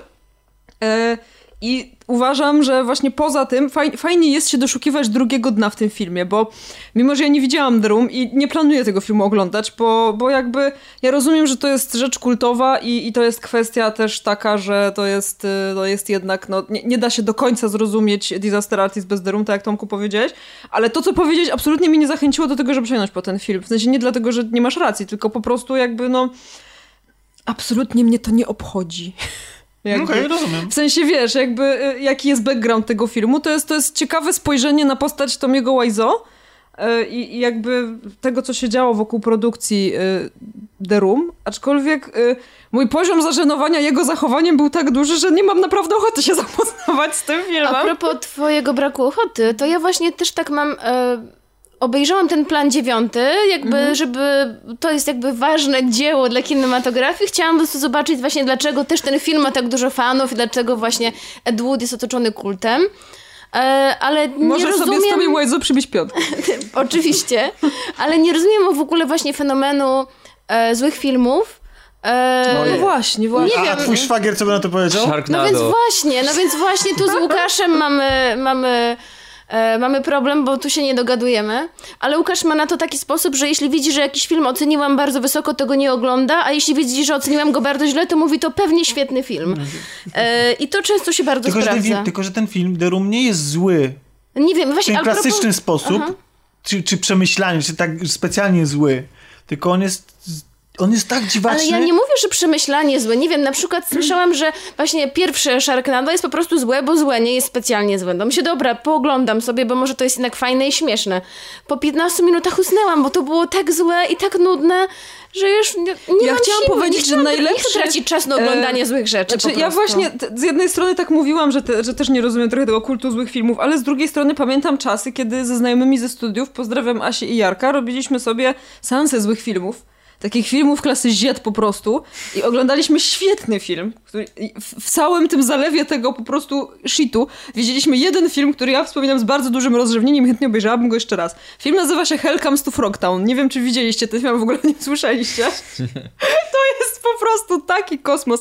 Generalnie historia jakby rozwija się wokół tego, że już nie, niedokładnie go pamiętam, ale że na świecie pozostał tylko jeden płodny mężczyzna i jakieś wielkie żaby porwały kobiety. Nie pamiętam, ale on idzie do tego Frogtown, tego miasta tych żab, żeby odbić te kobiety i to jest tak złe, że aż dobre. W sensie ten film jest tak zły, że aż, aż się go ogląda, myślę sobie, Boże, jakie to urocze. I naprawdę dobrze wspominam ten film, więc tylko, że Że on nie jest kultowy. To jest taki, znaczy to jest taki pocieszny przykład fajnej historyjki, którą obejrzysz i świetnie się ty przy tym bawisz, ale to zupełnie nie jest ta kategoria, co na przykład The Room, który jest otoczony takim właśnie kultem, tak jak mówiłam, tak, że ludzie chodzą na specjalne seanse, żeby, e, nie wiem, w odpowiednich momentach recytować kwestie z tego filmu. Interpretować i tak dalej. znaczy, nawet ja się zastanawiam jakby po co, y, po, jakby wiesz, No bo- te, te bo- spotkania bo, jakby... bo, bo to jest tak tylko, że Czy to jest ten kult właśnie tego bo, złego Bo nie filmu? widzieliście, nie, to nie jest tak. To jest, mówię wam, to jest tak inne. Znaczy ja nie mówię, że to jest złe, ja się po prostu zastanawiam, zrozumieć, dlaczego dlaczego, ktoś nie? coś takiego zrobił, rozumiesz? W sensie, i bez Disaster Artist oglądasz ten film i, jest, i, i zachodzi w głowę, Po co? co tam się dzieje? O co chodzi? To jest mniej więcej takie pytanie sobie też zadawałem i oglądając film Miód. E, Ale e, jeszcze zapytam cię, czyli przez te dwie godziny, czy tam półtorej, nie nudzisz się, tak? Bo ja sobie wyobrażam, że oglądanie tego filmu to jest też straszne nudzenie się. bo wa- myślisz, właśnie, o co bo chodzi? nie jesteś, nie jesteś w stanie przewidzieć, jaką dziwacznością A, zachowania, czy też nieporadnością realizacyjną zaskoczy cię ten film w następnej scenie. To jest taki to festiwal dzi- Czy takie dziwak. twisty co chwila? Tak, więc dlatego właśnie i... nie na moje i- nerwy. Jeszcze wracając do tego, co Ania powiedziała, powiedziałaś, że to jest zaskakujące, ciebie zaskoczyło to, że nieważne ile masz pieniędzy, to możesz zrobić co chcesz. Wszystko. No i, i, i, i można odnieść wrażenie, chociaż takiego wrażenia nie odniosłem, że tu Wiseau jest tutaj wyśmiewany. Że dlatego, że no bo wiadomo jak został przyjęty tego film, on, on, on zrobił ten film zupełnie na poważnie, okazało się jak się okazało. Nie ludzie... jest śmiewany, no na końcu jest wzruszająca scena, tak naprawdę. Nie, chodzi w skali chyba w- szerszej, nie tego samego... Naw- nawet pierwszego seansu, ale nawet, nawet wiesz, w sensie tego, że on chciał coś zrobić, no jest uważany za dziwaka, jest wytykany palcami i tak dalej. No na planie się z niego podśmiechi. Te, też. Tylko, że wydaje mi się, że to dotyczy też każdego twórcy. I też, i też każdy, nawet nieważne... Ma swoje dziwactwa. ma swoje Na dziwactwa. pewno na planie Shape of Water mówili seks z rybą. na pewno tak było. Ja, ja to widzę oczyma wyobraźni. No ale, ale I nie tylko na planie pojawiają się takie komentarze. Aniu, wejdź na naszą Wiem. grupę. Widziałam takie komentarze już na Twitterze, już nie potrzebuję nigdy nie wiesz tak naprawdę, w czym bierzesz udział i w jakim dziwactwie. Ludzie kręcący Gwiezdne Wojny, ludzie, ludzie gwiezdne, kręcili, kręcili Gwiezdne Wojny uważali, że biorą udział w totalnym gównie, no. Hell comes to Frogtown. Pozdrawiam. I, y, a, a wybitni reżyserzy uznani przez, y, przez historię i przez widzów, jak Ridley Scott, kręcą takie rzeczy jak y, Adwokat. I, i, i, i, i prawdę mówiąc, taka, pre, i taka premiera, premiera Adwokata, ja nie wiem jak wygląda premiera Adwokata, ale to, to jest naprawdę żenujący zły film. To jest, to jest taki film, że ja oglądałem i ja nie wierzę w to, że Ridley Scott to zrobił. A tam gra Fassbender, tam grają, tam, tam jest seks kobiety z samochodem. Dosłowny. To, a to nie u Michaela Beya? Jesteś pewny? Bo... Nie, to jest, to jest seks... Albo u Cronenberga w Crashu. Nie, nie, to właśnie nie w ten, nie w ten... Nie, nie wiem jaki to jest sposób. To jest seks kobiety z samochodem. I, i, I to jest tak zły film. I wiecie, jedzie, jedzie się na premierę takiego filmu i biorą w nim udział gwiazdy. E, I one jadą i też pewnie liczą na to, że Ridley Scott, że to było to, co, nakręci, że to, co nakręcili, te swoje kawałki, jak to się wszystko razem złoży do kupy, to będzie coś To zjadliwego Ridley i- ostatnio ma złą pasę. Wszystkie pieniądze świata, których nawet nie umówiliśmy, bo stwierdziliśmy, że nie warto. E, To chyba najgorsze, co może no, być, nie? Niestety. Ostatnio tworzy filmy, które nawet nie zasługują, żeby kolaudacja o nich opowiedziała. O ja pierdzie. Najgorsza zniewaga dla filmu. Nawet Dobrze. nie recenzowany na kolaudacji. Nie, niedługo jak będzie tak, że na plakatach filmów będą informacje, tak, znaczy teraz są o nagrodach, które film uzyskał, to, to będzie tak, komentarz, że nawet kolaudacja nie chce o nim mówić. Piotrze, ty też byłeś zawiedziony, bo nie dowiedziałeś się niczego o Wiseau, pewnie. Co byś chciał dowiedzieć się? Piotr Do mikrofonu tylko odpowiedz. Szczerze, szczerze, ja poszedłem na ten film, bo y, już od jakiegoś czasu jestem fanem samego Franco. Okej. I bardziej chciałem zobaczyć jego. I, a czy dla, wiesz, samego, czy dla samego Franco warto iść? E, warto, warto, bo fajnie. Uważam, że e, w- zrobił, co mógł zrobić z tym, co miał do zrobienia. To w jaki sposób mówił, jak Zwłaszcza jak się później patrzy, patrzy, później porównuje te sceny z tymi prawdziwymi tymi, to faktycznie, no nie mówię, że kropla w krople, No wiadomo, no to jest... ale, ale generalnie zrobił swoją robotę. No. No właśnie, czy dla Mi się- kogoś jakby, bo moje y, spojrzenie być może być odosobnione i ja... W... Jak nie rozumiem fenomenu Room, Disaster polecam. Tak? Tak. Ka Kasiu, a ty? Tak, Jako co? polecam. Jako historię o czym? O dziwnym człowieku. No właśnie nie, bo tak naprawdę to nie jest wyjaśnione skąd on tam... Ale nie, no tak jak powiedziałeś, Hollywood w krzywym zwierciadle, szczególnie jeśli, e, jeśli interesujecie się tym, jak to naprawdę wygląda, albo jak może wyglądać właśnie, jak pojawi się taka... em, jak to powiedzieć? Inna Indywiduum. osoba. O właśnie, takie indywiduum. Taki freak można Taka powiedzieć. kreatura. Znaczy nie, w ogóle dla mnie sama historia była ciekawa, bo nie czytałam też wiele o nim, nie wiedziałam wiele o jego życiu. I to jak właśnie mówiliśmy o tym, jak wyglądała jego relacja z tym przyjacielem, jak właśnie ten wyznawca i ten taki szef sekty. Wszystko to jako jest, uważam to za dobry film, chociaż rzeczywiście nie przywiązuję do niego i nie wyciągnęłam z niego może tak dużo, jak ty wyciągnąłeś. Nie, nie miałam jakichś takich od razu myśli. E... Po prostu to był taki film, który chyba dość szybko zapomnę. Pantera. Nie wiem, czy Pantera wierzycie, wysiada. że coś takiego jest możliwe, ale ja już doszłam do takiego przesytu Marvelem, że stwierdziłam, że nie, nie chce mi się. Nawet już któregoś dnia byłam bliska decyzji, żeby zo- pójść i zobaczyć Czarną Panterę. Ale wiesz? Lubię dzikie koty. Pomyślałam, powiem dobra, ci, że, Pantera, Ja ale powiem ci, że ja trochę też tak mam. To w nie ma sensie ani już, jednego dzikiego kota. już, no, E, to dobrze, No. że nie poszłam. Znaczy, ja też trochę tak mam i nie za bardzo chciałam się iść na ten film, mimo że jakby zachwyty w sieci i, i gdzieś tam wszyscy mówili, że ten film jest super i, i że jest fajny i że warto.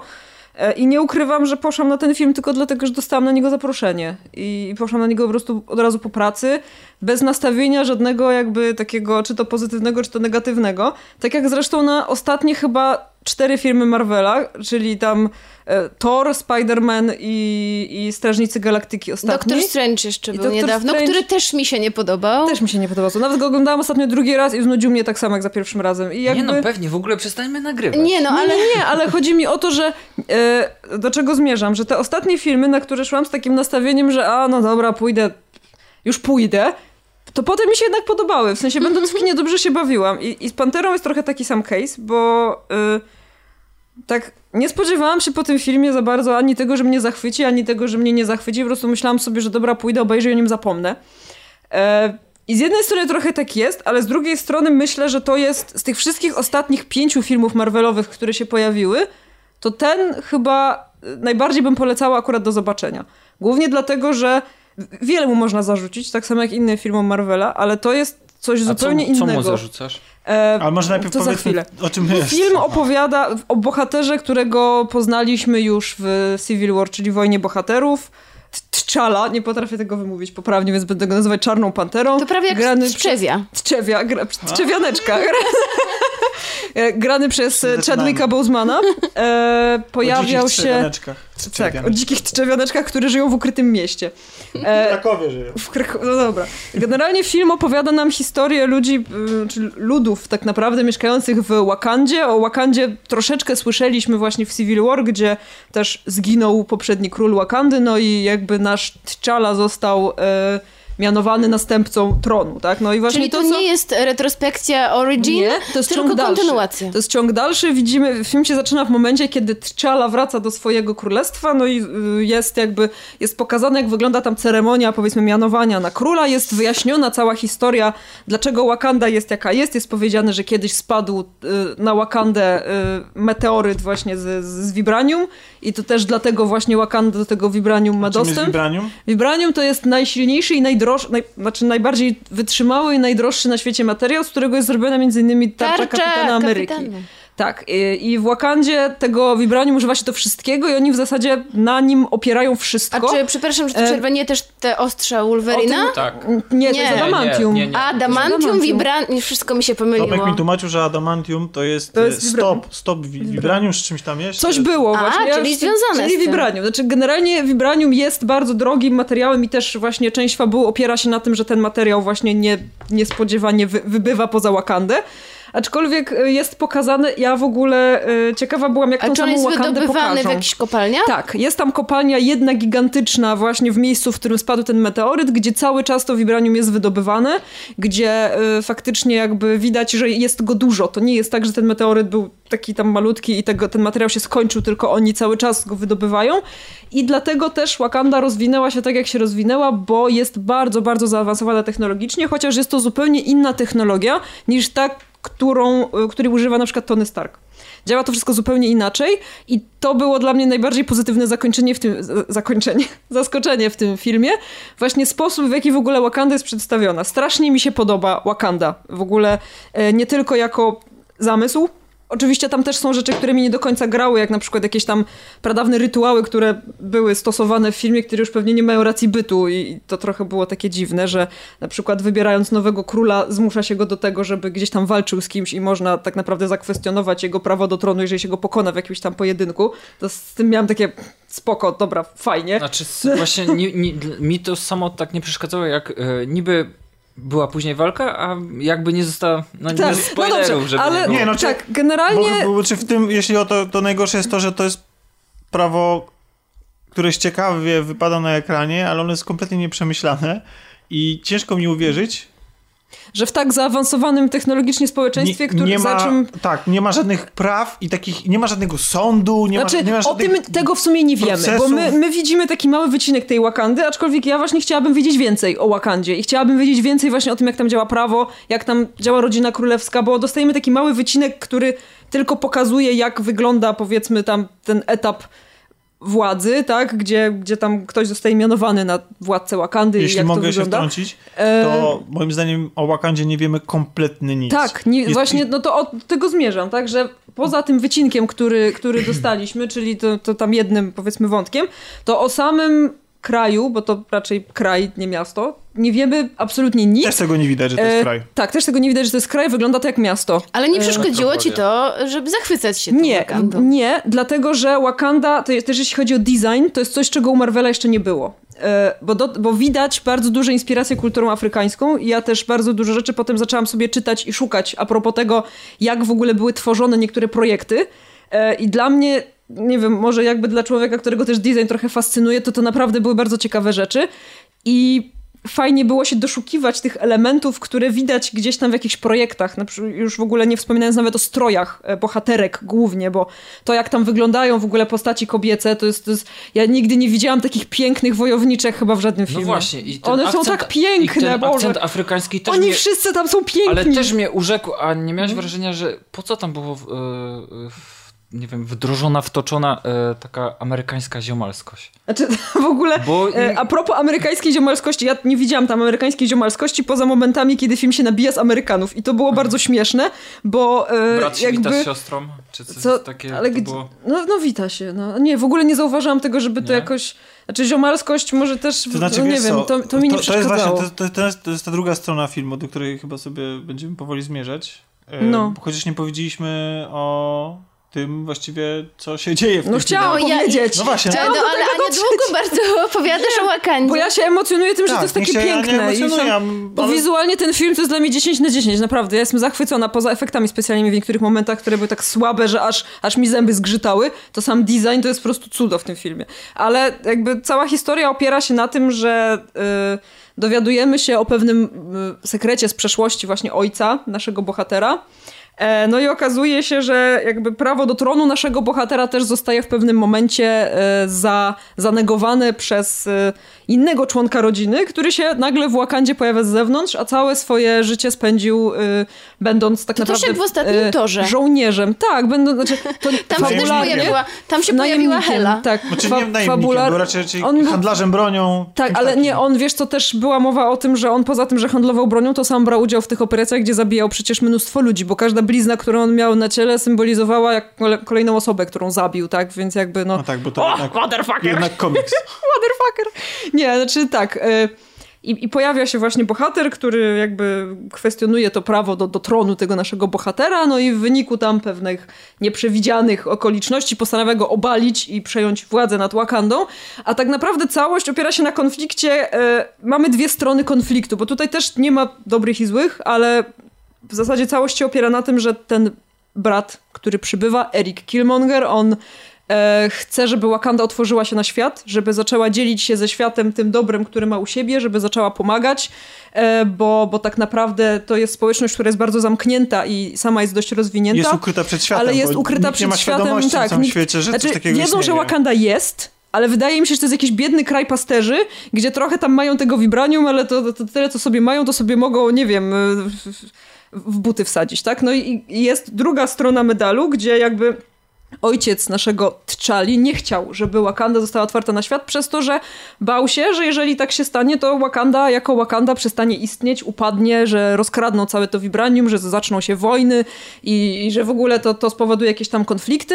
No i mamy tutaj te dwie strony, które faktycznie tam ze sobą próbują w jakiś sposób walczyć. Troszeczkę ten konflikt jest taki jak, e, jak w Kapitanie Ameryce, jak w, w Civil War, gdzie mamy Tonego Starka i, i, i, i, i tego, no, Kapitana Amerykę.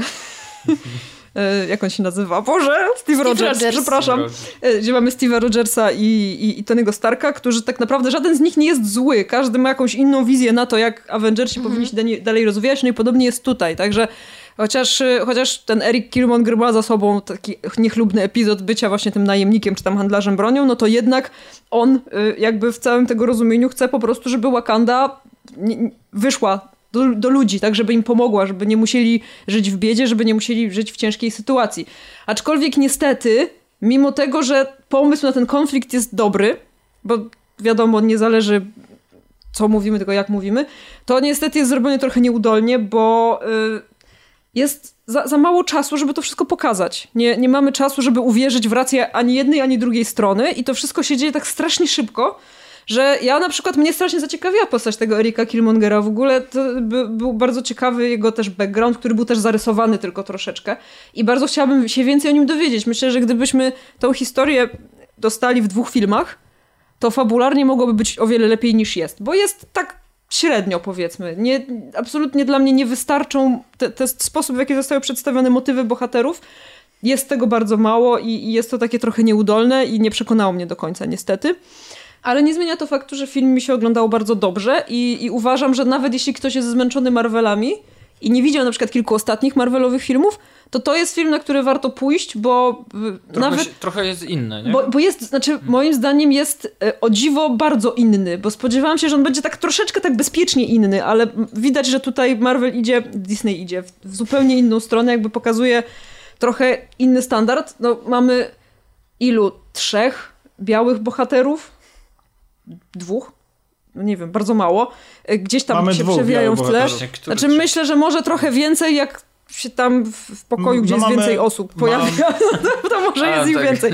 Ale takich bohaterów, którzy e, są znaczy, znaczący dla fabuły białych jest dwóch. Jeden mnie zupełnie zaskoczył, bo się nie spodziewałam, że w ogóle będzie w tym filmie. Czyli znaczy, o, już kilka, już kilka ostatnich e, filmów Marvela było takich, że, znaczy nie ostatnich, oni dość często robią taki myk, że jakby e, wkładają te kolejne filmy w jakieś takie ramy gatunkowe i też robią coś w innym stylu. Tak, znaczy ja powiem w ogóle, Thor, że... E, taki ale lata 80. Jak dla mnie Black Panther mhm. w ogóle, co może jest troszeczkę niezamierzone, jest bardzo dużym przytyczkiem w nos dla Wonder Woman.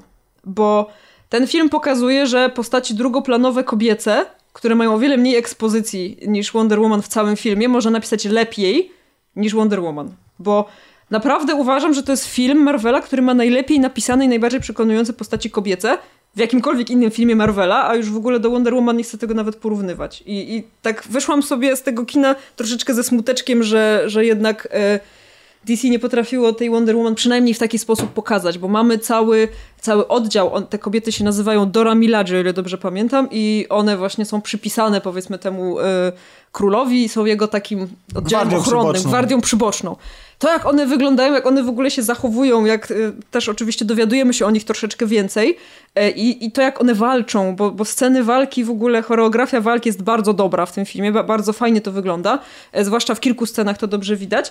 CGI nie domaga straszliwie i tego też nie mogę trochę zrozumieć, jakby jak to się stało. Rozumiem, że cały hajs się skończył i ten CGI to już tak dopychali w ostatnim momencie. Tak. E, I dlatego trochę, trochę jest nierówny ten film, aczkolwiek patrząc właśnie na, na nie, na te kobiety i nie tylko one jako postaci kobiece są fajne, bo pojawiają się też, pojawia się dawna miłość naszego T'Challi i pojawia się jego siostra, jego matka, które też są świetnymi postaciami. Zwłaszcza siostra. E, siostra jest która, super. Która jest jego M. A, no tak, tak. Nie, przepraszam, nie M, jest jego Q. Q jest jego Q. Bo jest taki tak. fragment w tym filmie, który jest żywcem wzięty z Jamesa Bonda bo nasz e, Czarna Pantera właściwie tak funkcjonuje. Czarna Pantera. Masz, ma, ma swoje laboratorium, gdzie tak. przygotowuje dla niego gadżety jego siostra, a on, jedną z jego misji jest to, że wyrusza do Korei, gdzie tak. akcja rozgrywa się w kasynie. No, bardziej bondowo już chyba nie może być. Niestety. Bo ja no. w przeciwieństwie do Ani mam bardzo odmienny. Chyba do Piotka też, bo ty tobie się film podobał, prawda? To znaczy pół na pół, bo właśnie akurat y, jak wojowniczki y, zakochane mógłbym być, tak siostra i matka do mnie nie przemówiły. Nie wiem, jakoś tak wydało mi się... Nie, powie, nie Wy... powiedziały ci Piotrek. No dokładnie, Piotrek, nie przemawiały jesteśmy do mnie. spoko. Dokładnie tak. Wręcz, wręcz właśnie powiedziały spoko, a dla mnie to nie było spoko. Piotrek, wcale nie Ale a jak spoko. E, historia sama, bo Ania mówiła, że Czy Sama jest, jest historia- okej, ale znaczy nie, to też nie jest tak, bo ja nie wiem skąd bierzecie prze, przekonanie, że jestem zachwycona tym filmem. Ja, on mi się podobał. Wizualnie, Ale od strony... wizualnie jestem zachwycona, Tak, ale tak, jeśli chodzi o stronę zgodzę. fabularną i w ogóle przedstawienie tych wątków, to tak jak mówiłam, dla mnie one są dość słabo zarysowane. Przyznam, sensie że tak, e, ten, e, można go nazwać głównym antagonistą, on Tak. był faktycznie ciekawie i, i mam wrażenie, że, że Niewykorzystany nie potencjał po prostu troszeczkę. dokładnie. No, tak, bo, tak, tak. Ale bo tej to mogło postaci, być, tak? tej to, postaci, tak, to mogła być bo fajna historia, Naprawdę wiesz... był, zaintrygował mnie. Chciałem coś wie- o nim więcej. Ale był On był- przedstawiony na tyle płasko, że jakby zupełnie się nie obchodziło, co się z nim stanie. I to było słabe moim No, zdaniem. o, tak? dokładnie, że, dokładnie. że tak wiesz, z jednej strony ci za, zrobią zajawkę fajnego bohatera, który ma potencjał, a z drugiej strony, no dobra, no to już, bo film trzeba kończyć, czas, czas, nie? Tak, no, tak. sorry, Doka- sorry. dokładnie jak przy większości pewnie produkcji No, się no pewnie czuje. tak. No. A ty? Ja, mam, ja mam inne zdanie. Ja mam, znaczy, moim zdaniem Killmonger, tak? Tak się Tak, nazywa? no. On był fajnym bohaterem i miał rację do pewnego momentu, w którym z jakiegoś powodu postanowił te racje realizować, bo dostał taką okazję, realizować w sposób skrajnie idiotyczny.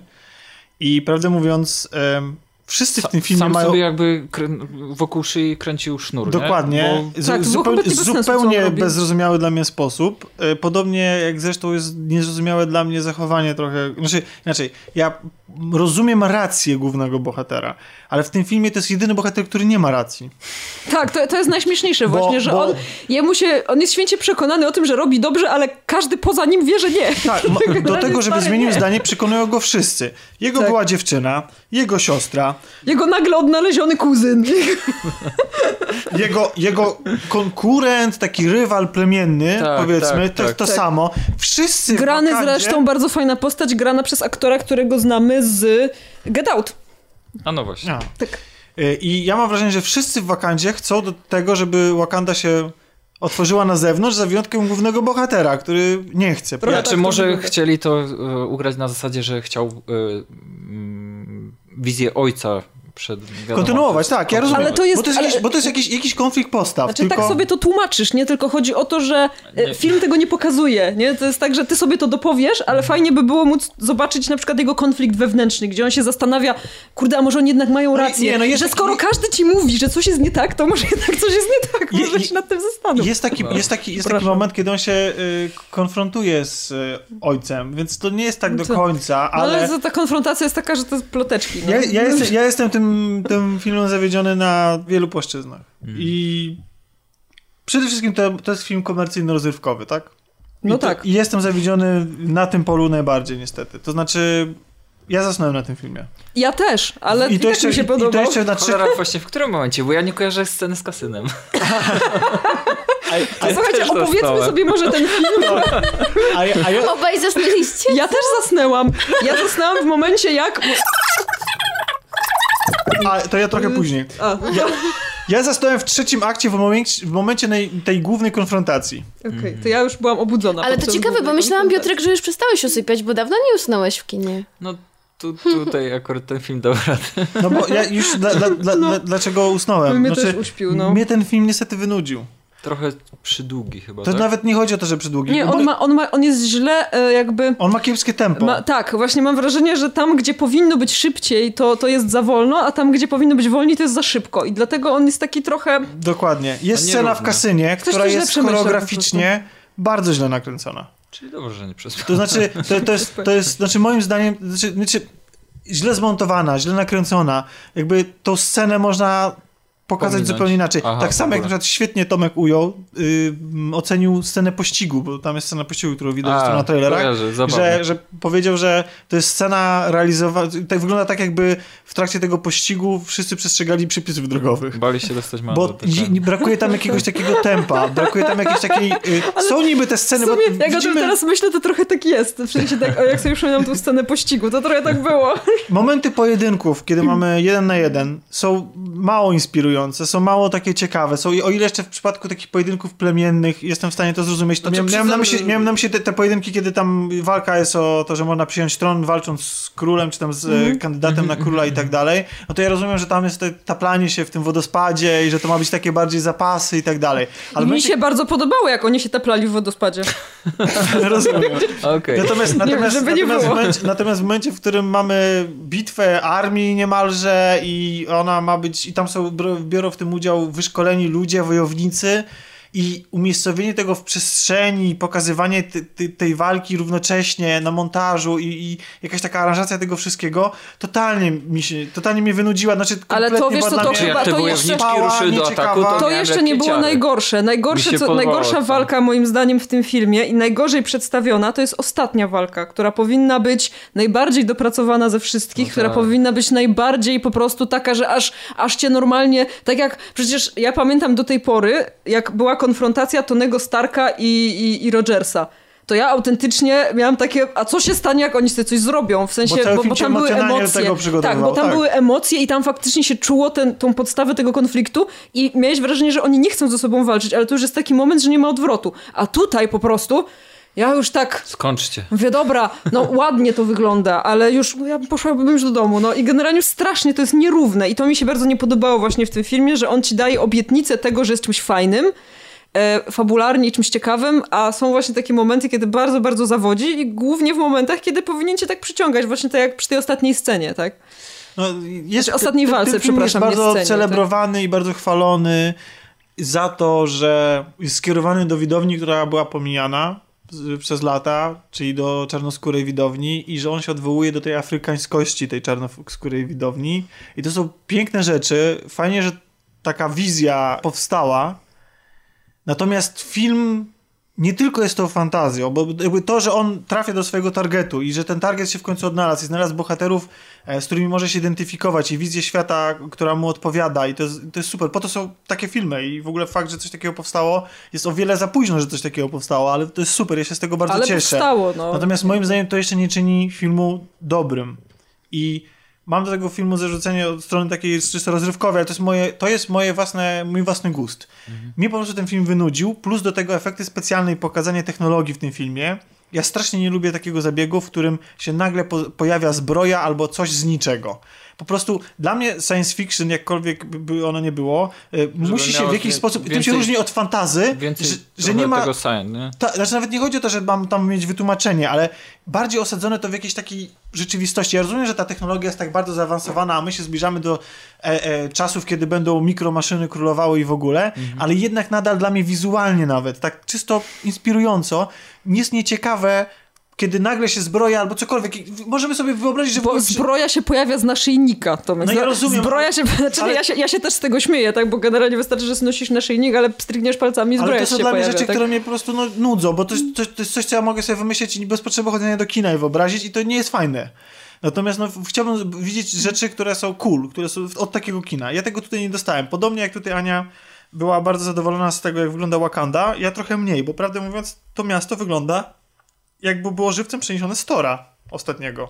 Albo z Strażników Jak są te Galaktyki. ujęcia z daleka, to faktycznie trochę tak wygląda. Jakby na, wiem- całą, na cały teren. I ja rozumiem, Czy znaczy, ja i to jest ciekawe, bo... Nie no trochę tak, jak wiesz, jak jest na przykład ta scena, jak oni wlatują do Wakandy i widać tam, że jest miasto i są te wieżowce, to faktycznie jakby pomijając otoczenie, że tam są drzewa i dżungla i w ogóle, to faktycznie wygląda trochę jak Stora I- tego ostatniego. Czy, Je- no. Ciekawe to się przyjrzeć temu, czy to nie wykorzy... Nie, raczej nie mogę chyba. Nie, Nie, no, ktoś by się już Nie, no, zorientował. Ania mówi, że, że znaczy w sensie mówiła, że tutaj są korzystane, y, korzystano z projektów odwołujących się do kultury Ale wiesz co, ja miałam na myśli bardziej design No tak, takich tak, szczegółów, stro- nie? Na no, przykład okej. strojów, Okej. jakby ogólne kompozycje, takie wiesz, nawiązanie głównie do tych plemiennych takich e, jakichś, czy to artefaktów, czy właśnie wiesz, e, czy jakichś tam wzorów na przykład, które się gdzieś pojawiają, tak, a nie samego miasta, bo, bo faktycznie jest dużo rzeczy, które są osadzone w takiej kulturze. Widziałam też, że bardzo się z tego cieszyła e, moja koleżanka, którą poznałam kiedyś na obozie językowym, która właśnie pochodzi z Afryki Południowej i wrzuci, wrzuciła taki, e, jakieś takie zdjęcie, tak, gdzie były pokazane jakieś tam wzory z jakichś starych właśnie malunków,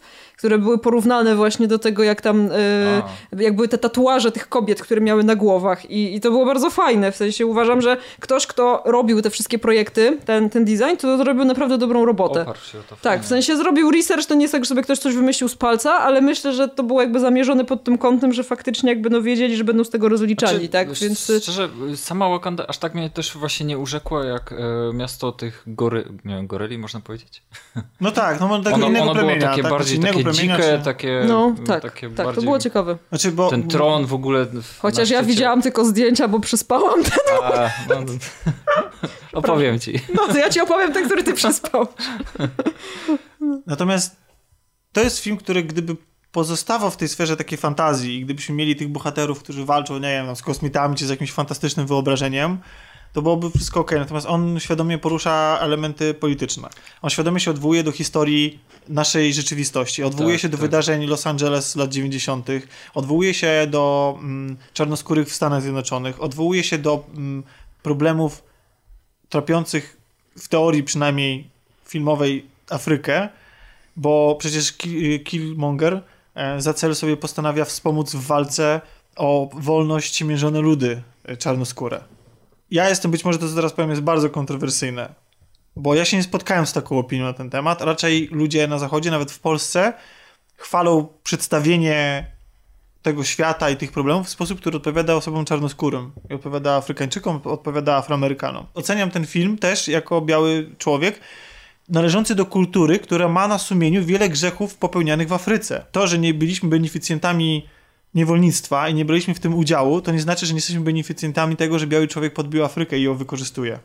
Bo chociażby to, że zażywamy leki, a Tak, przemysły tak. farmaceutyczne wykorzystują Afrykę do, do, do naprawdę skandalicznych Nie rzeczy. Rzeczy, tylko praktyk. leki, wszystkie produkty typu kawa, czekolada, to wszystko pochodzi z produktów z Afryki. Właśnie między innymi dlatego powstały produkty fair trade. E, Zobaczcie, jak e, bardzo zły musi być ten system, że musimy stworzyć kolejny system uczciwego handlu. To, to, takie coś w założeniu pokazuje nam, że wszystkie inne produkty, które kupujemy i pochodzą, e, są owocem pracy ludzi z Afryki, są złe, Nie są są, nieuczciwe, dokładnie. Czyli po prostu taka osoba, która pracuje na jakiejś plantacji, zarabia grosze. Zarabia naprawdę grosze. To oni nie zarabiają dolara dziennie, to są jakieś mnie- Tylko dolara miesięcznie. I dla mnie, przykład. dla mnie adamantium to jest... Vibranium. Vibranium, przepraszam. Vibranium to jest y, metafora diamentu. Diamentów. Wakanda chce być zamknięta. Nie chce dopuścić do siebie, zakładam, wcześniej nie chciała białego człowieka, dlatego oparła się e, temu, co się stało z Afryką. Nikt y, jej nie zdobył i nikt... Bo nikt jej nie znalazł. i Bo nikt jej nie znalazł. Ale poruszane w, w tym filmie problemy wydają mi się przedstawione dla mnie, białego człowieka tutaj w, w Polsce i człowieka, który ma gdzieś na sumieniu właśnie Afrykę, tak jak każdy z nas ma, w sposób moim zdaniem dziwny i niewystarczający. Znaczy, tam jest mowa, jeżeli Killmonger mówi o wsparciu y, walczących ludzi y, o wolność, my tych ludzi w ogóle nie widzimy. Nie wiemy, komu on chce pomagać. Ja nie wiem nawet, bo to jest świat Marvela, to jest świat tego uniwersum. Ja nie wiem, czy w tym świecie w ogóle jeszcze istnieją jakieś wojny, bo przecież jest Iron Man, bo, przy- który walczy z terrorystami. E, bo Ja nie, ja nie wiem, jak, jak, jak, ten świat jest ukształtowany, komu ten bohater chce pomagać. Ja tych ludzi nie widzę. No Widzę natomiast, było, no. ja widzę natomiast ludzi, którzy cierpią, czarnoskórych, którzy cierpią, ale to są ludzie w Stanach Zjednoczonych. I ciągle przez cały film się przewija wątek, że Wakanda ma się otworzyć, że Wa- Wakanda ma swoje bogactwa i dobrocie technologiczne rozprzestrzenić na świat po to, żeby pomóc czarnym braciom. Tylko, że nagle się okazuje, że ci czarni bracia to chodzi o czarnych braci w Stanach Zjednoczonych? No właśnie. Y, To, to znaczy w, świe- w imperium, które jest jednym z najbogatszych na świecie. Który, i- którego potęga wyrosła między innymi dzięki niewolnictwu. Głównie dzięki, Dzięki, niewolnictwu. ale które sobie same świetnie radzi i powinno te rzeczy sobie rozwiązywać we własnym zakresie. I to jest świat, w którym istnieją superbohaterowie. To jest świat, w którym istnieje Iron Man. E, ale wiesz co, Ale tak tylko- jak ty... tylko- tylko- no, no, no, bo... Tylko jeszcze dokończę, o co mi chodzi. Chodzi mi o to, że my takich problemów nie widzimy. My nie widzimy... Killmonger, kiedy ma możliwość wykorzystania w pewnym momencie zasobów y, Wakandy, robi to w jakiś sposób absurdalny, w jakiś taki sposób, który ma podkreślić to, że on jest złym charakterem w ogóle. Ale przecież to jest głupie. Jego postępowanie jest nielogiczne. Tam I... właściwie, wiesz co, jedyny o ten wątek, o który ty mówisz, yy, to tam się otarł ten film, jak chyba uwalniali, yy, uwalniali tą jego kobietę. Nie. Ona Właśnie przecież była uwięziona. Była. I, ta, wiadomo. ta akcja się dzieje w Nigerii. No. i mamy do czynienia z jakimiś bojownikami. Tylko problem polega na tym, że on to robił. To jest sam początek filmu, więc yy, to żaden spoiler. Czarna Pantera ją uwalnia, ponieważ to jest jego kobieta. A, racja, ona była nawet zła, bo niby to ona ch- chciała. Chciała coś- ich odstrzelić od środka, że tam przeprowadzić jakąś własną akcję walki z tymi bojownikami. A Bo ona o- akurat wychodziła poza Wakandę, żeby tym ludziom pomagać. Tak, To tak, właśnie tak, w sensie, tak. Ale wiesz, jakby... pod- tylko, że my tego, tylko, ty- okej, widzimy tych, tę, tę grupkę tam kobiet, czy tam osób, które są tam więzione na, na, samym początku tego filmu, a to jest za mało. I to jest koniec, I, on, tak. i, I Czarna Pantera nie jest zaangażowany w to, on, jakby on im pomaga tylko i wyłącznie po to, żeby tą swoją kobietę... I to z jakiegoś narcystycznego powodu, żeby ona przybyła na na jego koronację. Nawet nie po to, nawet nie, żeby ją uratować czy cokolwiek, tylko, bo ja chcę, żebyś ty przyjechała, oglądała, jak, ja się będę wdzięczył w koronie, w cudzysłowie, nie? I spoko! Tak samo, że to on wyjeżdża do Korei. A raczej jak ja się będę narkotyzował generalnie. No, no tak, no tak, kwiatami. I t- tak jak on wyjeżdża do Korei Południowej, to też to, to jest tylko akcja związana z tą Wakandą. I ja rozumiem to, bo to jest taka, to jest taka historia dorastania tego bohatera do tego, żeby stać się czarną panterą. Tylko ja nie wiem, czym jest czarna pantera. Bo to jest taki film, który być może walczy z izolacjonizmem i z e, takim pojęciem pewnym ksenofobicznym, że my jesteśmy zamknięci, każdy sobie żyje, nas nie obchodzi reszta świata, a, a że tak naprawdę wszyscy powinniśmy żyć w symbiozie i, i wszyscy powinniśmy... Y, tylko do, to też dla mnie jest ujęte jakoś taki, w jakiś taki koślawy sposób. Ja na przykład w tym filmie poruszane są mo motywy związane na przykład z uchodźcami. Nie można na przykład porównać Wakandy do na przykład, załóżmy Stanów Zjednoczonych czy, czy Europy i, i, i, i, wpisać to w taką wymowę, że powinniśmy być otwarci na e, imigrantów i tak dalej, a nie się zamykać i budować mosty. E, pada w tym filmie nawet takie stwierdzenie, że trzeba budować mosty, a nie e, budować mury, co oczywiście jest nawiązaniem do, do Trumpa, bo to jest zupełnie inna historia, inna sytuacja. No. To Stany Zjednoczone są winne niewolnictwu. Zresztą nie tylko one, bo i euro, europejskie państwa również. Wakanda tego grzechu nie popełniła, to nie jest to sama sytuacja. Wakanda się otwierając się na, na, na resztę świata, tak naprawdę jest wystawiana na zagrożenie, któremu, na, na, na które nastawiała się cała Afryka wcześniej w naszej rzeczywistości, że będzie ograbiona, że, będzie, że te stosunki nie będą fair. I ja też nie jestem w stanie trochę uwierzyć niestety w tą technologiczną przewagę Wakandy, bo przy takim zamknięciu wydaje mi się, że zarabia się pieniądze i buduje się taki dobrobyt, żeby mieć na te badania i tak dalej, w tym momencie, w którym prowadzisz wymianę handlową z innymi e, państwami. Ale zauważ, że Wakanda stanie... była zamknięta tylko teoretycznie, bo oni przecież, e, już na samym początku filmu widać, że oni swoich ludzi mieli wszędzie. Oni wysyłali szpiegów, czy to do Stanów, czy gdzieś do innych krajów. I jest mowa o tym, że e, oni tam nie byli po to, żeby jakby sobie tam mieszkać, tylko po to, żeby zbierać informacje o tym, co się dzieje na świecie. Więc to też nie jest tak, że oni są zupełnie zamknięci i nie wiedzą, co się dzieje poza Wakandą, e, tylko skądś te informacje zbierają i te informacje sobie nawzajem przekazują, tak? Więc e, E, mimo tego, że oni do siebie nie przyjmują, powiedzmy tam ludzi, tak czy się nie dzielą tym, co mają, to oni są dość cwani, ja myślę, pod tym kątem, że sobie tam tych swoich ludzi, powiedzmy, porozstawiali w różnych miejscach i, no tak, tylko, widzisz, oni, tylko, wiesz... Tylko prawdziwych pieniędzy się nie zbija. No, dla mnie to jest taki, znaczy to jest taka wada po prostu logiczna To jest, to jest taki filmu, no. marvelizm moim zdaniem i taki, świata, takie bardzo no. uproszczenie. Tak, no bo Marvel upraszcza wszystko jakby maksymalnie i tak jestem w szoku, że tylko tak uprościł te wszystkie tematy bo w Czarnej powiedzieć, Panterze, że mówimy bo... o filmach komiksowych. E, tak, tak, właśnie ale, ale ja, ja, do tego zmierzam, które, ale... Które podejmują y, prawdziwe polityczne problemy. Jeszcze tylko e... ostatnią rzecz, już ci daję głos. Znaczy ja chciałam nawiązać no. do tego, co, co mówiłeś, a. E, w sensie a propos tego, że nie widzimy tego, co się dzieje poza Wakandą. Nie widzimy tego, ale jest o tym mowa w filmie kilka razy. Że nie chodzi o czarnych braci w Afryce, tylko jest mowa o tym, że sytuacja w Afryce jest ciężka i że inne e, plemiona, które żyją poza Wakandą, sobie nie radzą. I to nie dotyczy ludzi, którzy żyją w Stanach, tylko to jest mówione w kontekście właśnie ludzi, którzy żyją gdzieś tam w ogóle w no tak. Afryce. Tak. tak? Widzimy... Nie widzimy tego. Mhm. W sensie, ja tego nie usprawiedliwiam, dlatego mówiłam, że uważam, że, jest, że niektóre po prostu tematy mają zbyt małą ekspozycję w tym filmie i że wszystko jest bardzo po łebkach potraktowane. I że zamiast nam właśnie pokazać chociażby kilka scen, to są trzy dodatkowe minuty cztery, tak? Pokazać nam kilka dodatkowych scen a propos tego, co się dzieje poza Wakandą, to my gdzieś tam w jakichś strzępkach rozmowy słyszymy tylko o tym, że no w Afryce źle się dzieje, tym, tym ludziom trzeba pomóc, bo żyją w skrajnej biedzie, a my tutaj tak naprawdę w Wakandzie mamy wszystko, tak? No, no to są takie rozmowy no, mniej więcej na tym poziomie, zakłada, że tak? mamy wiedzę o Afryce współczesnej i że, i że ta Afryka jest, jest podobna, ale, ale nam tak. tego nie udowadnia. No właśnie nie, nie pokazuje nam tego, tylko gdzieś to słyszymy między wierszami, więc jest to niby wspomniane, ale przez to, że film za wszelką cenę, nie wiem, musiał się chyba zmieścić w tylu minutach, w ilu trzeba, to nawet nie, nie pokazali tego jakimś po prostu, nie wiem, szybkim flashbackiem, tak? Który no i... już by troszeczkę więcej dał, jeśli chodzi właśnie o osadzenie tego I, w jakiejś tam i rzeczywistości. Dla mnie, dla mnie największym, największym grzechem jest to, że on po prostu w ogóle przemilcza problemy, z którymi Afryka się boryka, y, dla mnie z punktu widzenia białego człowieka, to znaczy, że boryka się z tym właśnie z wyzyskiem. Tam jest wspomniane, że biali ludzie są nazwani kolonia, kolonialistami, że my się w jakiś sposób wywyższamy i że z racji bycia człowiekiem, tak, być może teraz to, co ja mówię, to właśnie tak brzmi, że to jest takie Patro, patronizujący. Że to jest takie patronizujące.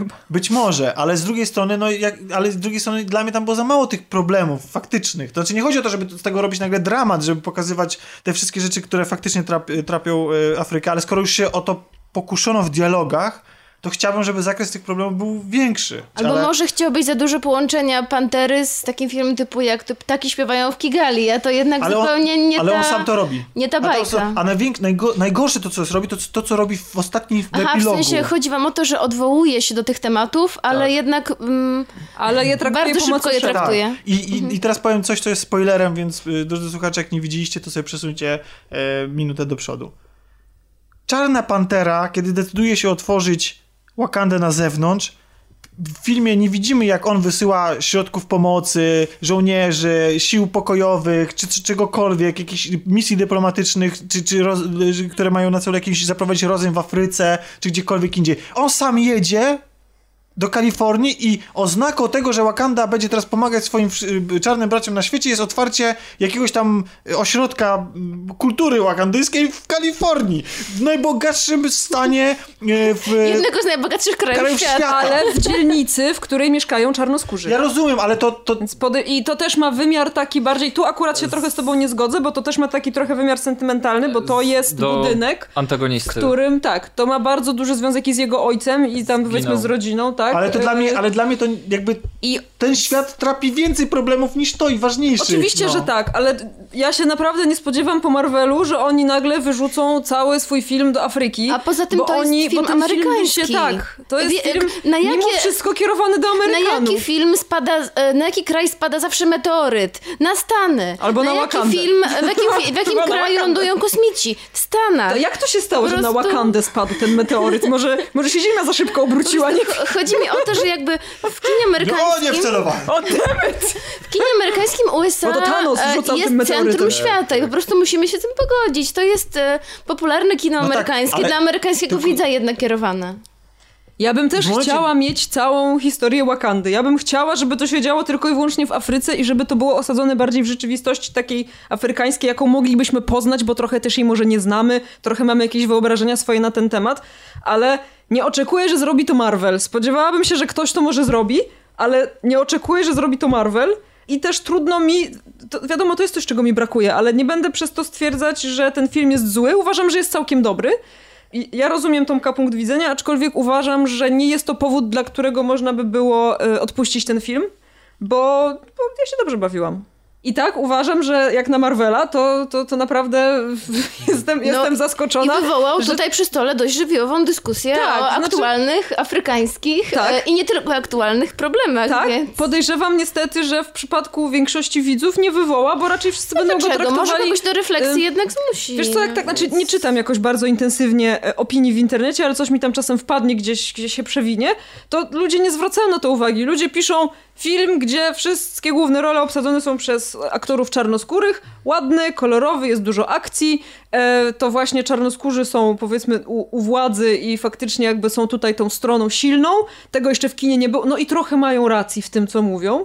Jest to jakiś taki nowy powiew troszeczkę w kinie. I tak jak Tomek powiedział, coś, co się powinno zadziać już dawno temu, yy, co się, no zdarzyło się dopiero teraz, no ale się zdarzyło.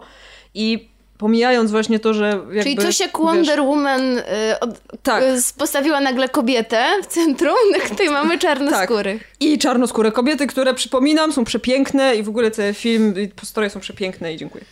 A ja, ja chyba przestanę się już yy, Ale dlaczego wypowiadać to- na tematy związane z Marvelem, bo, bo, bo, bo jestem nimi tymi filmami zawiedziony i to po prostu nie jest ewidentnie mój konik. To jest, to jest coś, co mi się na takim... Widzisz, dlatego ja nie poszłam, żeby tego jest- zawodu nie A przeżywać. nie, masz, a nie masz tak, Tomek, że masz trochę inną kategorię dla, Marvel, dla Marvela? Bo ja właśnie- na przykład mam inną kategorię dla Marvela, gdzie po prostu... E, bo gdybym zaczęła się nad To tym kategoria blisko mojego serduszka? To, nie, chodzi o to, że... Nie, już nawet nie, ale chodzi o to, że przestałabym mieć jakąkolwiek frajdę z tych filmów, gdybym podchodziła do nich tak, jak na przykład podchodziłam do nich jeszcze dwa czy trzy lata temu, że chciałam, żeby to wszystko było takie inne i z pomysłem i takie głębokie. Ja po prostu idę, wyłączam się, oglądam jak skaczą po To z ekranie. drugiej to strony jest to tak chyba dobrze, Ja- ja to chyba nie jest dobrze, że trochę zni- e, Moje wiesz, oczekiwania obniżyłaś absolutnie- e, Znaczy, oczekiwania. nie, no, nie, nie każdy Nie, film to- musi wiesz być co, oczywiście, wiesz... To no, nawet nie jest kwestia obniżenia oczekiwań. To jest kwestia raczej taka, że ja traktuję filmy Marvela wyłącznie jako filmy rozrywkowe. Nie doszukuję się tam drugiego dna, więc dlatego Mhm. jak jest nawet jakieś muśnięcie tematu, to jakby powiedzmy, że w, w tej otoczce Marvela jestem w stanie to zaakceptować. Co by mi na przykład w innym filmie przeszkadzało, że coś jest potraktowane bardzo po macoszemu, Ale mi tak? tylko nie przeszkadza jedynie to, że one są takie czysto rozrywkowe, bo to jest ich cel, mają być rozrywkowe. Nie było mnie, kiedy rozmawialiście o torze, więc nie wiem, jakie tam mieliście zarzuty, ale na przykład ten film był czysto rozrywkowy, miał fajnie bazować na sentymencie lat 80., a jednak ja niby się bawiłam dobrze, ale to nie było, ja nie czułam do końca satysfakcji takiej, jak czułam właśnie kiedyś, e, wychodząc właśnie z seansów może to jest marvelowskich tak, filmów. Może to jest tak, że po prostu tych filmów jest za dużo i już nam się wszystkim po prostu nie chce Nie, no, trochę. I już mamy ich trochę Znaczy, dość. roz- no. Rozmawialiśmy już na ten temat, to nawet nie chodzi o to, żeby tą, tą dyskusję powtarzać, tylko e, no, po prostu, no ja, dla, dla, mnie, dla mnie, ja już to zauważyłem przy okazji Doctor Strange, po prostu Doctor Strange jest dla, dla mnie filmem, który jest pseudo ciekawy wizualnie, a przecież taki miał być. I Ten ludzie, film mi się zupełnie nie podobał, to e, już w ogóle. też. no. e, Drudzy e, Ja nie lubię Guardians of the Galaxy. Ja byli, e, niestety, ale po czasie muszę to stwierdzić, e, ponieważ do, bo ile dwójkę, znaczy jedynkę, do jedynki lubię wracać i lubię sobie ten film jeszcze raz, to jest jedyny w ogóle film Marvela, który lubię, e, który w ogóle oglądałem więcej niż raz. Ja tak samo. No chyba Ironmana pierwszego oglądałem, bo to tam leciał w telewizji czy Strażnicy coś, tak, Galaktyki ale... jedynkę oglądam kilka razy, w tym Tak. kilka w kinie. I ja bardzo lubię ten film, natomiast dwójki w ogóle mi się do niego nie chce wracać. Jest ten film, który po czasie uważam go za dużo gorszy niż oceniłem wtedy na premierę, bo po prostu jest nudny i nie mam do niego sentymentu żadnego. Chociaż oczywiście tam ładunek emocjonalny związany z niektórymi postaciami jak najbardziej, które tam Sniff, giną. sniff. Tak. E, natomiast y, i, i później, później był Spider-Man. Spider-Man, który mi się podobał, chociaż mimo tego, że byłem zawiedziony wymową finału, Ale którą my z Anią zinterpretowałyśmy Tak. inaczej niż ty. Tak. No rozumiem, no ale to jakby już kończymy, tak. No więc po prostu chciałem, więc ja chyba po prostu obejrzę jeszcze Infinity War, ale Ale potem już nic nie będzie, więc spoko. Nie, no- Znaczy coś tam pewnie będzie, ale... Ale, a ja mam wrażenie, Tomek, że ty tak mówisz, że obejrzę jeszcze Infinity War, a myślę, że potem pojawi się kolejny cel, bo oni mają rozpiskę już pewnie na 20 Tak, lat. ale- 500 lat w przód po Potem prostu. powiesz, wiesz ci co, to jeszcze ten jeden kolejny. I Oni myślę, że zawsze będzie z jeden kolejny. Transformersami, że będą chcieli resetować. tak. A będzie teraz reboot O, Transformers. doskonale! Może w końcu któryś obejrzę Dobrze. poza pierwszym. Słuchajcie, Tomek, a ja ja mogę, obieca- jak, ja obie- jak Ania obiecałem- poleci, bo ona się śpieszy, to mogę jeszcze coś jednej rzeczy szybko... Dobra, to miało być na godzinne nagranie, jest 3 godziny. Bo teraz wy tak długo ty pan Ja a chciałam, jeszcze ja chciałam powiedzieć, że tematu. Pantera tak, tak 7 na 10 i generalnie polecam. A ja I żegnam się. tutaj zabrałam Żegnasz się? Piotrka, No, no, bo No to, to się pożegnać. bo To, powiedziałam, że musi... O, Dobrze, to Ania się żegna. Żegnam się, było mi bardzo miło, na razie pa. Ja chciałam o tym serialu dwa słowa dosłownie. A jeszcze szczególnie co do tego tematu e, Jakim serialu? e, HBO. Jakim HBO? No tym, co ci oznaczałam 100 razy i mnie zignorowałeś i w ogóle. A, to, to tak dlatego teraz Tak, ten. Tak. Ach ten. Dokładnie tak. A Ojej. jeszcze tam był To ja też się żegnam. To... temat białych i czarnych. Kasia tu Nie. zostaje. Nie, no jakieś interakcje Ja, ale ja, być. bo ja no. obiecałem Ani y, w Rogali, że napowiem coś o filmie Mute. Ja to. Dobrze, to powiedz. To, ale to ja też powiem o tym serialu. Dobrze, to ja powiem tylko jedno zdanie, a zrecenzujemy ten film. Nie, ale proszę, jak więcej osób go zobaczy. Jedno zdanie. Film Mute to jest y, w jednej trzeciej film o złych interfejsach w przyszłości, które nie uznają tego, że ktoś może być osobą głuchoniemą i... i interfejsach? interfejsach y, usług i urządzeń elektronicznych. Czyli na przykład y, jak idziesz do biblioteki, to jedyną formą wyszukania książki elektronicznie jest wypowiedzenie tytułu. E, Przepraszam, wyszeptanie, bo to jest przecież tak praktyczne w bibliotece. W bibliotece? E, kiedy zamawiasz coś i chcesz podać numer, na który ma być zamówione, to musisz podać ten numer słownie, a nie pisując go na klawiaturze, bo to przecież jest takie praktyczne, zwłaszcza w zatłoczonym mieście. W jednej trzeciej jest to film o pedofilii. Nie wiem dlaczego. Jeden z bohaterów jest pedofilem i poświęcone jest temu bardzo dużo scen, e, ponieważ takich na przykład jak to, jak bohater odwiedza burdel, w którym zamawia najmłodszą prostytutkę, e, jak e, komentuje wiek córki innego bohatera, jak e, w swojej klinice montuje kamery, którymi podgląda małe dziewczynki, którym na przykład robi, wstawia protezy, na przykład nogi. Ale w ogóle nie jest jakoś przedstawione po co to jest? Czy To jest, w sensie... to, to jest narzędzie scenariuszowe.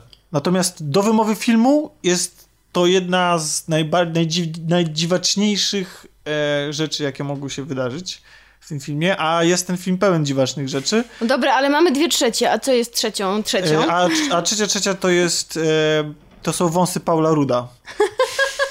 Bo to jest film, w którym Paul Czyli Antmana Marvelowskiego. Mute. Miód. Tam gra, to oglądam.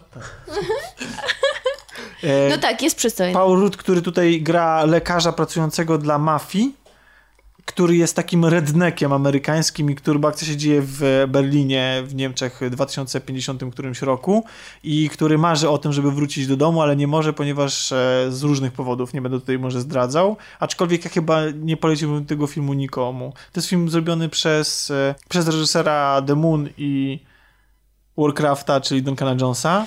Właśnie to mnie najbardziej boli w całej krytyce miód. Ja naprawdę liczyłam na Duncana Jonesa. Myślałam, że ten Warcraft to taki tylko Wypadek. wypadek, przy pracy. Że naprawdę. Bo Moon, to ja tak lubię Moon. No to jest film, tak jak powiedziałem, w jednej trzeciej o interfejsach, ponieważ główny bohater to jest niemy Amish, który dostał uszkodzenia e, głosów, e, kiedy... Nie my, Amish? Amish, tak. Który, który, któremu jakby uszkodzono gardło, kiedy Oni był dzieckiem. zazwyczaj mało gadają to. E, tak, znaczy mo, można się śmiać, ale to jest tak naprawdę rewelacyjny punkt wyjścia do świetnych historii, bo wyobraźcie sobie, kiedy my się dzisiaj możemy postrzegać Amishów i ich wybory trochę dziwaczne, o tyle na przykład w zetknięciu z futurystyczną wizją przyszłości, gdzie technologia jest bardzo mocno Oni posunięta, przetrwali. przetrwali, ale też mogliby się wydawać jedynymi, na przykład wyobraźcie sobie taką historię, że, że mamy właśnie Amishów i główny bohater jest Amishem e, i on na przykład zachowując tą czystość technologiczną, wyrzekając się niej, jest jedynym człowiekiem normalnym, bo załóżmy mogli, można było przedstawić to, że, ta, że technologia wcale nas nie wyzwoliła, ale doprowadziła, raczej uzewnętrzniła nasze wszystkie złe rzeczy, które Ale rozumiem, że tak nie jest w tym filmie. Mówisz, że mogłoby tak być, mogło być tak być, ale... ale nie jest. niestety to jest po prostu zmarnowany potencjał, bo ta historia w ten sposób się nie rozwija i te rzeczy tam gdzieś przemykają, bo ten, ta jego amiszowość jest, ym, jest tutaj pokazana i tak jak ja mówię, można bardzo, bardzo się doszukiwać w tym filmie tego, co przed chwilą powiedziałem, czyli właśnie tego, tego, tego zetknięcia jego normalności. Czyli z- zniewolenie technologią kontra właśnie znaczy nie taka zniewolenie, wolność, nawet nie, no, o, zniewolenie mogło być jednym z, e, jednym z, z, z, interp- z motywów, które można by było pójść, ale można też było wykorzystać właśnie to do tego, żeby pokazać naszą na przykład zdegen, zdegen, de, degener, degenerację za pomocą technologii i, i, i to, że, że Jeśli chodzi o degenerację za pomocą technologii, to mój, jeden z moich najulubieńszych filmów to jest Wall-E. E, I to jak rasa ludzka zmieniła się na... Mam nadzieję, że oglądaliście Walliego. Jak rasa ludzka zmieniła się na tym statku kosmicznym, e, jak przestali oni utrzymywać kontakty, w ogóle międzyludzkie stawali się coraz grubsi, ponieważ e, nie poruszali się w ogóle o własnych siłach. I ten film jest właśnie dla mnie idealnym takim przykładem, bardzo prostym, ale tego, że jak... Co może zrobić z nami technologia? no i, Kurde, jak to się sprawdza. Już teraz patrzymy w ekrany, a jeszcze kilka lat temu tak nie było. No i w- prawda, jakby można było to pod to pociągnąć, wrzucając tam Amisha, czyli kogoś, kto w ogóle nie korzysta z technologii i skontrastować to z tym wszystkim. A wiecie, wie, z czym jest tutaj Amish skontrastowany? Z tym, że nie umie obsługiwać komórki. Bardzo futurystyczna rzecz, prawda? Z tym, że się uczy, jak obsługiwać komórkę i jak jeździć samochodem. Takim spalinowym, nawet nie jakimś takim hover y, czy coś takiego. Nawet, nawet nie latającym, tylko po prostu zwykłym spalinowym samochodem. No faktycznie trzeba było wybiegać aż w futurystyczną, niemalże znaczy tak, to jest cyberpunkowa, chociaż tego cyberpunku jest tam bardzo niewiele, on się pojawia w y, szczątkowej ilości, ale tak, to jest cyberpunk. E, I to jest cyberpunk, który wizualnie rżnie na potęgę z Blade Runnera, ale ja to rżnięcie tutaj y, y, tak naprawdę to, to nie jest dla mnie wada, bo ja po prostu ja rozgrzeszam wszystko. Ale ostatnio obrodziło w cyberpunkę. Tak, i, i to takiego Blade Runnerowego, bo i w przypadku e, e, Alternate Carbon, do którego kiedyś wrócimy i omówimy go na pewno spoilerowo, e, czy tak jak w przypadku tego filmu, e, to, to ja absolutnie kocham ten, ten, ten setting, a fakt umiejscowienia tego w Berlinie dawał jeszcze szansę na to, że będzie to ciekawsze, bo wiecie, Mhm. Berlin, tak, że to nie będzie to Los Angeles czy, tej, czy Japonia, tylko europejskie miasto podkręcone do cyberpunku, ale to wcale, Polecam gry z serii Shadowrun. ale, ale to I wcale... akcja też się toczy między innymi w Europie. Tak w Niemczech. Jest, ale to nie jest jednak tak ciekawe, jakby się chciało i niestety wali to czasami taką o, straszną tandetą w tym złym tego słowa znaczeniu i to są, to są złe efekty, to jest, są, to jest, to jest nieinspirujące i tak naprawdę z tej, z tej całej futurystyczności, którą można najbardziej dostrzec na ekranie, to są latające drony dostarczające jedzenie. No, ten świat też nie jest jakiś super odległy, tak? Bo 2050 wydaje się już właściwie za rogiem. Już chyba Rany, tak się właśnie zastanawiam, czy my poczujemy kolejnych, y, kolejnego Dicka, Lema, którzy Potra- Wymyślą naprawdę coś, Tak, bo to... co nas... Jezu, alternate, alternate Carbon mógł być takim czymś. On, on, on właśnie, on, on, on, Mógłby. on poruszył kolejny etap po prostu rozwoju ludzkości w momencie, w którym ludzkość się staje To jest kolejny nieśmiertelna. przełom. Tak naprawdę To jest dla mnie się z kolejny- cofnięciem się kolejna, wręcz w przeszłość, a nie e, w przyszłość, bo dla mnie to były ci, ci główni półbogowie, jeżeli ich W nie. Carbon. Tak, y, to byli bardziej tacy, taki, y, p- wręcz przedstawiali mi y, Rzym, których się chyli ku No, bo to, chyba, bo to chyba miało być tak, y, tak celowe, ale nie, nie dzisiaj nie, A, nie o tak, tym. ale chodzi o chciał- to, że pojawia się kolejna osobliwość, tak jak wymyśli, tak jak y, znacie to pojęcie, prawda? Czyli coś, e, u nas osobliwością jest jeszcze dla nas sztuczna inteligencja. To jest coś, co będzie naszym przełomem. Oni w, w węglu modyfikowanym mieli już kolejny swój przełom osiągnęli, prawda? Tak, no ale wracając tutaj do, do Duncana Jonesa i do Mute, no więc nasz bohater jest barmanem, który ma związek, jest w związku z kelnerką w barze, w którym pracuje, bardzo się kochają, to zresztą jest pokazane mimo niestety fatalnej gry zarówno i głównego bohatera, jak i Ale jego po, partnerki. Paul Rudd źle gra? Tak? Gra dziwacznie. Jak zresztą cały ten film jest taki strasznie dziwaczny. I no to jest człowiek, który ma problemy z wodą, ponieważ to uszkodzenie jego gardła e, się bierze, wzięło się z tego, że podczas e, właściwie to nie wiem czego, ale generalnie tam jest scena, w której y, film się zaczyna w- sceną, w której on y, zakrwawionym gardłem dryfuje gdzieś na jeziorze, ponieważ uszkodziła go śruba od y, e, łodzi motorowej. Tak, E, ale przenoszę, nawet w pewnym momencie ta jego miłość życia znika i on prowadzi śledztwo w celu no, odnalezienia jej, tak? Jakby chce się dowiedzieć, co się z nią stało. Świetny punkt wyjścia, prawda? Klasyczny, detektywistyczny, super. No i to jest właśnie ta jedna trzecia i gdyby ten film się skupił na tym tylko i wyłącznie na tym dochodzeniu, na tej intrydze i tak dalej, która muszę przyznać, że... Śledztwie, tak? Na tym śledztwie. wątek. I cała ta intryga, muszę przyznać, że nie jest taka do końca zła. Że to, kto za to zniknięcie odpowiada, kto jest tam zamieszany, powód, pobudki nawet, to są nawet takie rzeczy, które w rękach lepszego twórcy byłyby ciekawe. Mi się wydaje, że to jest nawet historia, którą mógłby pociągnąć Polański. I to jest, to jest naprawdę tam, tam, to nie jest tak, że tam jest, to jest wszystko od czapy, bo to się ładnie zamyka w jakąś całość i też ym, to jest taki film zrealizowany y, zgodnie z zasadą strzelby Czechowa, czyli jak widzimy jakiś element na ekranie, to on na pewno zostanie wykorzystany Na pewno wystrzeli. na pewno wystrzeli. I, i, I to jest w tym filmie dobrze zrobione. Problem tylko w tym, że to wszystko jest po nic. To znaczy, to tam, tam, tam ten film nie, nie miał wymowy. Znaczy, być może ma, ale ja jestem na to za głupi. A, ale po prostu to jest film, w którym kolejne sceny są od czapy, w którym bohaterowie w, z- ze sceny na scenę zmieniają swoje motywacje, zmi- zmieniają swoje nastawienie, zmieniają sw- jakby zmieniają swój charakter niemalże. Konflikty pomiędzy bohaterami są natury dziwacznej, związki pomiędzy bohaterami są niezrozumiałe. W jednej scenie możemy odnieść wrażenie, że bohaterowie są kochankami, na przykład homoseksualnymi, bo to dotyczy e, kolejnej jednej trzeciej tego filmu, czyli włosów, e, wąsów Pola Rada, bo ponieważ e, on i jego kumpel e, są ze sobą bardzo blisko i e, razem współpracują i tak dalej, zresztą razem chyba zdaje się, że służyli w armii, o ile dobrze pamiętam, e, więc, e, więc ale naprawdę te wąsy, bo on tutaj gra na takim 127%, takiego redneka, który chodzi z takim wielkim nożem i, i w ogóle, więc więc ten, więc, więc i tym nożem wy, wymachuje i grozi i, i to jest takie... Tylko ja nie wiem, czemu ja go oglądam. Autentycznie, nie mam żadnego pojęcia czemu i połowę filmu oglądam naszego niemego bohatera prowadzącego śledztwo, a drugą połowę filmu oglądam y, Pola Rada i jego kumpla. To trochę mam.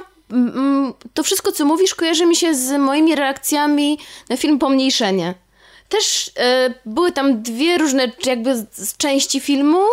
E, nie wiedziałam po co, dlaczego, e, jakby i, i wiele rzeczy, które działo się w tamtym filmie, właściwie nie do końca e, wiesz, nie do końca wiedziałam, po co to w ogóle się działo.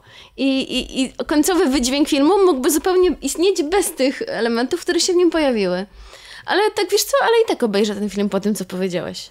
Niemy Amisz w futurystycznym, cyberpunkowym świecie mnie zachęcił do No oglądania. to jest jeszcze jedna rzecz, która niestety jest obiektywnie zła. To teraz mi powiesz coś, żebym już nie obejrzała. to, to jest film, który jest po prostu nudny. To, to jest film, który jest masakrycznie nudny i to nie w taki... A to już jest twoja subiektywna. Nie, to jest obiektywna rzecz, bo ja nie spotkałem osoby, która by powiedziała, że ten film jest ciekawy. Wszyscy, z którymi gadałem, z którymi rozmawiałem, ludzie o różnych gustach, Gustach? filmowych, twierdzą, że ten film jest nudny, bo on nie jest nudny w sposób Blade Runnerowy, że jest piękny i majestatyczny i powolny, żebyśmy się cieszyli każdym ruchem. Nie.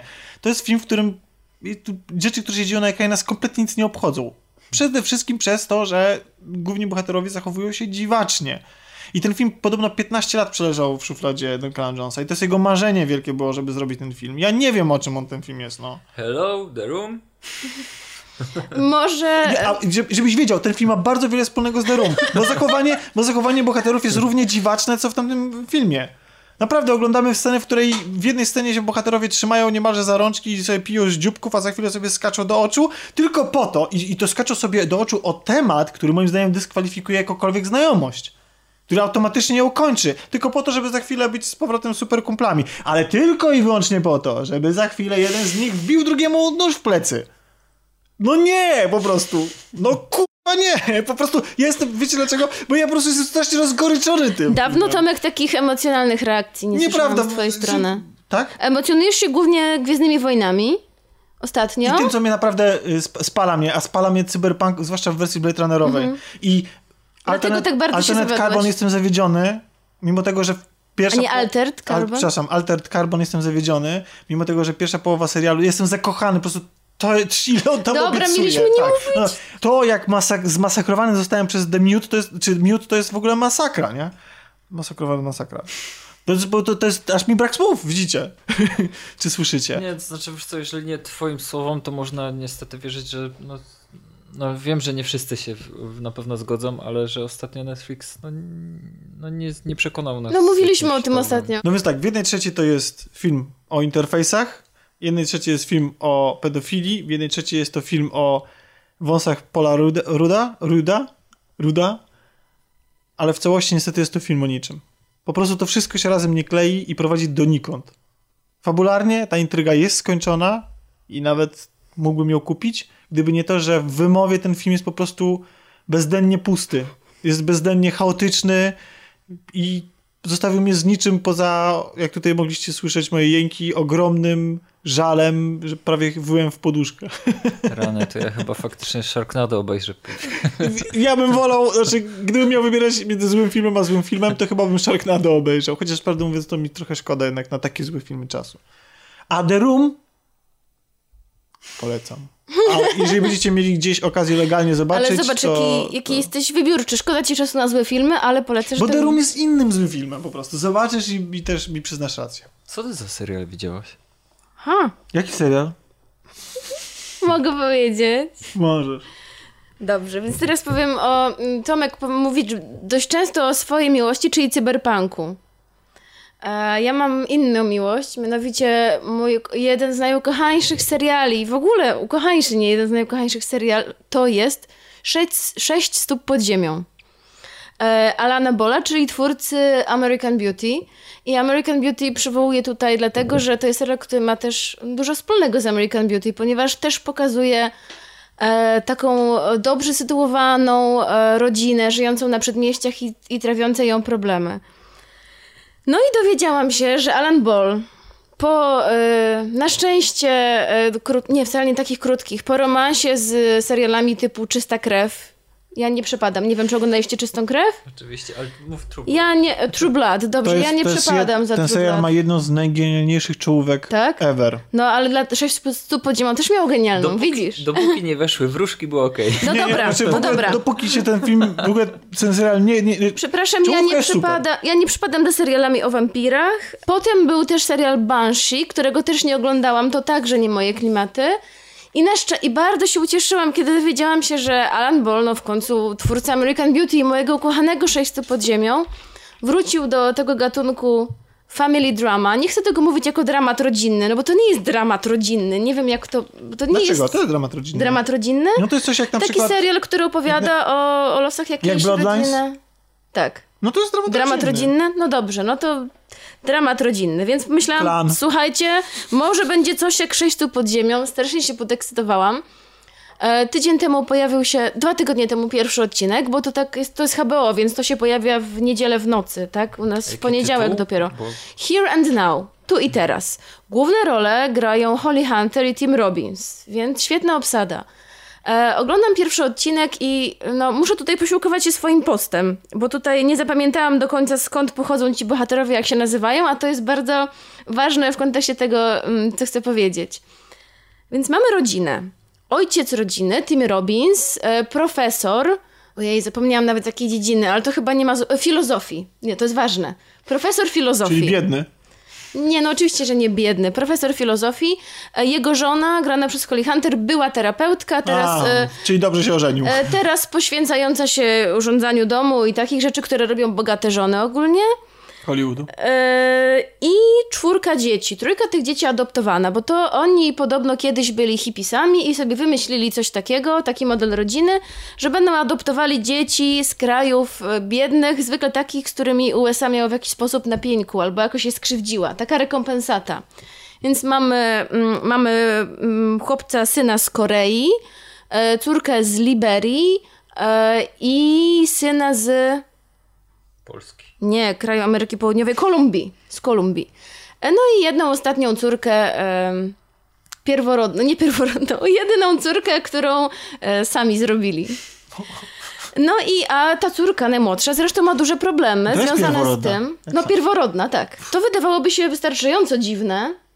No bo dziwna mieszanka, prawda? Dziwny pomysł na rodzinę.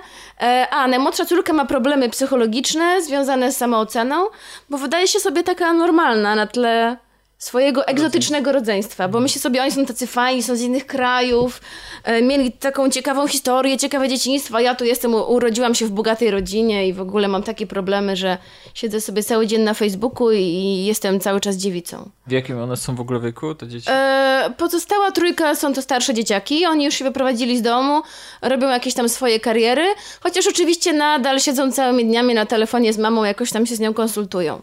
No i pierwszy odcinek jest tak rozwiązany, żeby przedstawić rodzinę, e, że kończy się, miało się skończyć w założeniu wielkim boom, czyli imprezą urodzinową ojca, graną przez Tima Robinsa. Neurotyczna matka była terapeutka, chcesz wszystko dopiąć na ostatni guzik, no ale oczywiście wszystko się wali. E, Syn e, Azjata jest, wiecie kim? Architektem sukcesu. Czyli wydaje mi się, że coachem, ale na drzwiach ma napisane architekt sukcesu. Tak, to na pewno coach. To na pewno E, coach. córka ta z Liberii pracuje w przemyśle modowym, a chłopak z Kolumbii chyba nigdzie nie pracuje. Tworzy gry komputerowe. E, znaczy tworzy swoją pierwszą grę komputerową e, i jest takim chłopakiem z dreadami, gejem. To jest też ważne, że jest gejem. Typowy twórca gier komputerowych, chłopak z dreadami. E, to jest ważne, bo mam wrażenie, że reżyser i, i producent chce wcisnąć do tego filmu jak najwięcej po prostu. e, Nie wiem, rzeczy, z którymi ja nie potrafię się identyf- identyfikować. To znaczy, ja nie potrafię się identyfikować z problemami bogatej, inteligenckiej rodziny z USA, która ma adoptowane dzieci z różnych krajów świata i których po prostu każdy ich problem jest wydumany. Problem na przykład córki z Liberii jest taki, no ma bardzo przystojnego męża i cudownego, który jest taki dobry, że inni mówią, że to jest taki golden retriever w ciele człowieka, że taki słodki jak piesek. E, I w związku z tym wciąga, w związku z tym wciąga on na kokę z y, modelami z agencji, w której pracuje. A i ma też piękną córeczkę z tym swoim mężem. No jakby nie jestem w stanie Że się jest z tym za idealny, tak? Każdy z tych bohaterów ma taki wydumany... A, a ten syn z Kolumbii przeżywa kryzys z kolei psychiczny, y, że nagle zaczyna mieć jakieś dziwne wizje i widzi wszędzie godzina 11, 11 i, i podejrzewa u siebie początki schizofrenii. A ojciec rodziny, Tim Robbins, ma dokładnie taki sam kryzys, jaki przechodził e, Kevin Spacey w American Beauty. Nawet jest scena pod prysznicem, trochę inna, ale w której też przeżywa on załamanie. E, A i, e, i raz w tygodniu spotyka się z prostytutką, a w swoim gabinecie zamiast e, pomiędzy wykładami ze studentami gra sobie w takie kulki połącz trzy na tablecie. I po prostu. Go. No nie wiem, ale takie, takie gierki, jakie ja lubię grać na komórce, że trzeba połączyć trzy i wtedy one znikają. Mam wrażenie, że w tym serialu zostało upchniętych, bo to podobno miał być serial ery post-trumpowskiej.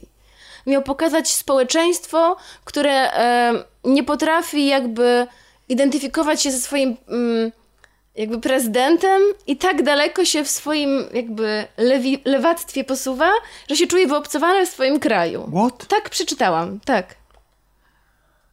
Pada tam czy, na co przepraszam bardzo, ty opisałaś, Czy oni bo- wciągają kokę, ponieważ w akcie protestu przeciwko Trumpowi? A, jeszcze jedno. Główny bohater, to dopiero w drugim odcinku, ale muszę wam to powiedzieć. E, Ten e, chłopak z Kolumbii, który podejrzewany jest, od, podejrzewa, że być może ma schizofrenię, idzie do terapeuty. Terapeuto, terapeuta jest muzułmaninem, nie wiem z jakiego kraju, nie pamiętam. I widzimy w drugim odcinku scenę z życia tego terapeuty muzułmanina. Okazuje się, że jego syn jest jakby transpłciowy, czyli nie do końca określony płciowo. Jego syn, muzułmanin, maluje się po domu jak kobieta i zakłada chustę, hijab. Ponieważ czuje się chyba trochę kobietą, ale sam jeszcze nie wie kim. I po prostu mam wrażenie, że. A i ojciec mówi: Słuchaj, ale tak nie wychodź tak z domu, bo wiesz, może spotkać cię coś złego, bo nie dość, że jesteś muzułmaninem, to jeszcze robisz sobie makijaż kobiecy, jesteś mężczyzną. Nie chcę, żebyś to robił, rób sobie to w domu.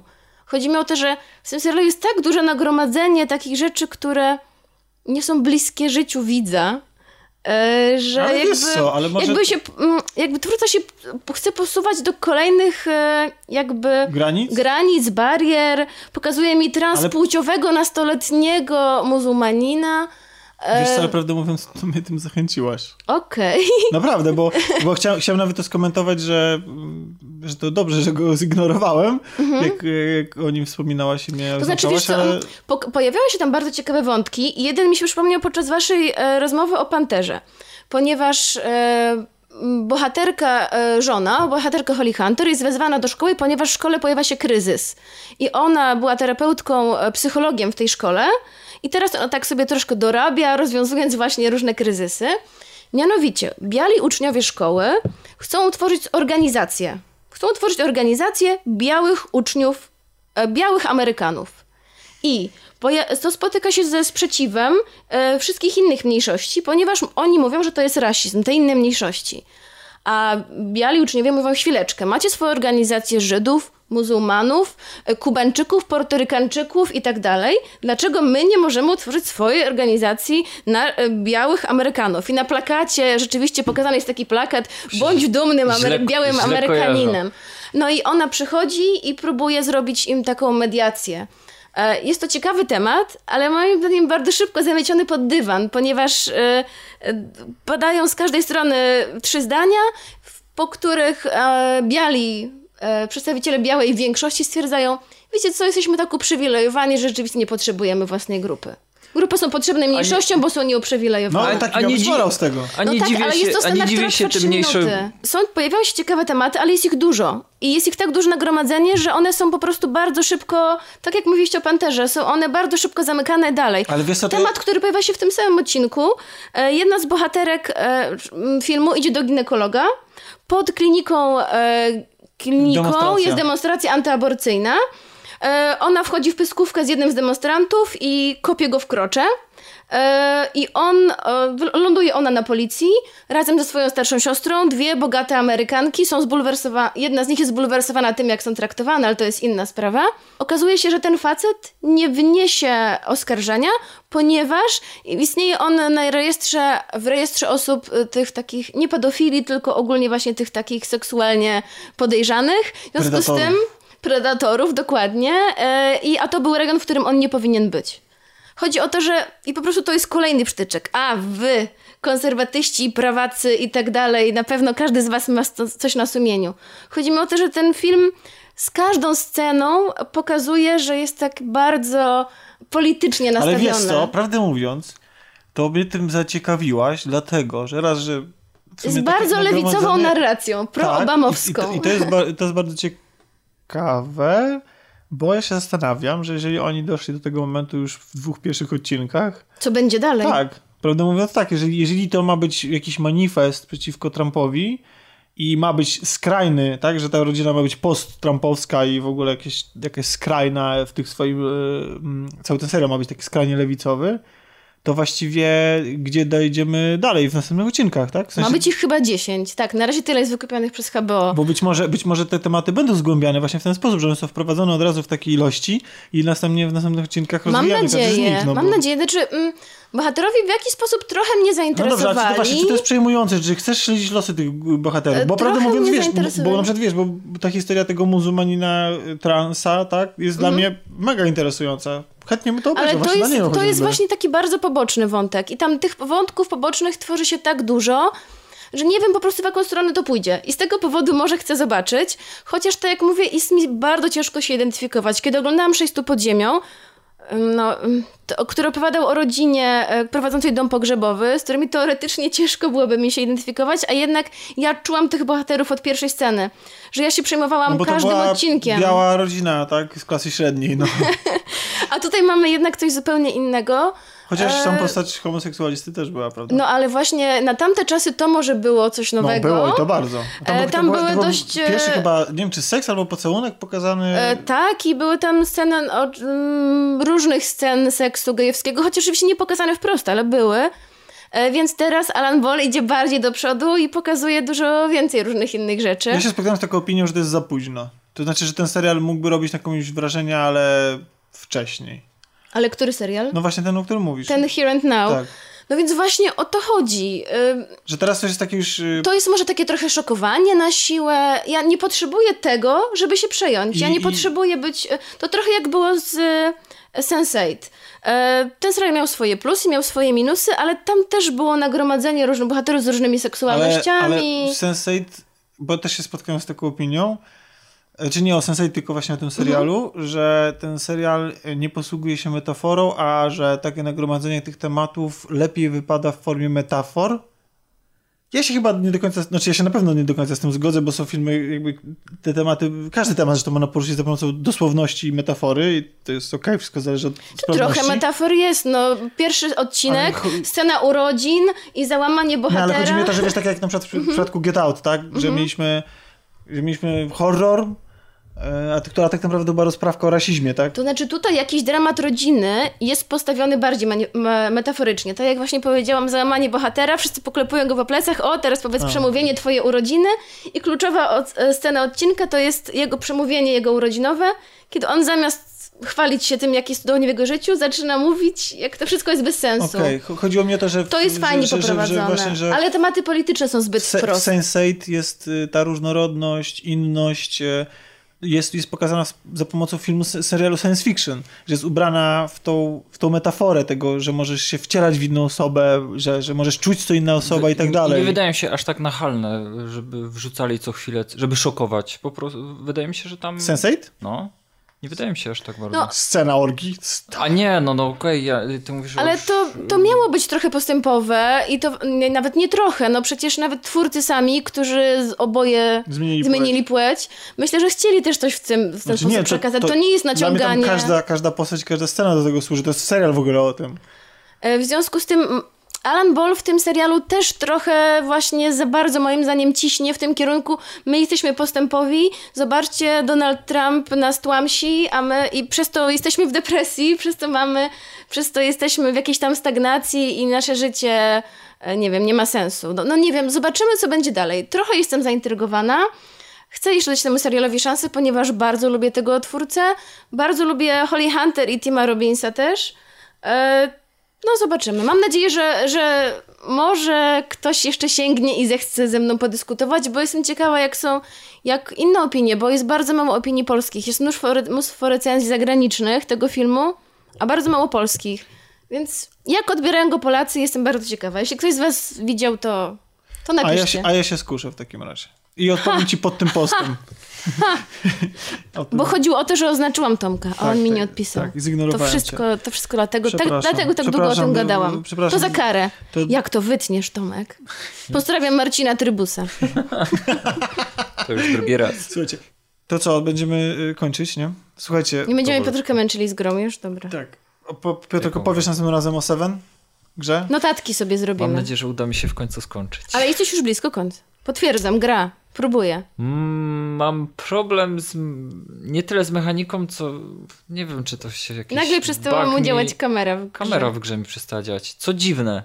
Yy, Podpiąłem myszkę Na- Kasi, bo myślałem, że może to moja myszka nie działa. Też nie działa. U Kasi na komputerze wszystko działa sprawnie. Próbowałam wyszukiwać ten problem w internecie, to wyskakuje tylko post Piotrka, w sensie na angielskich. Przepraszam, a próbowałeś włączyć i wyłączyć?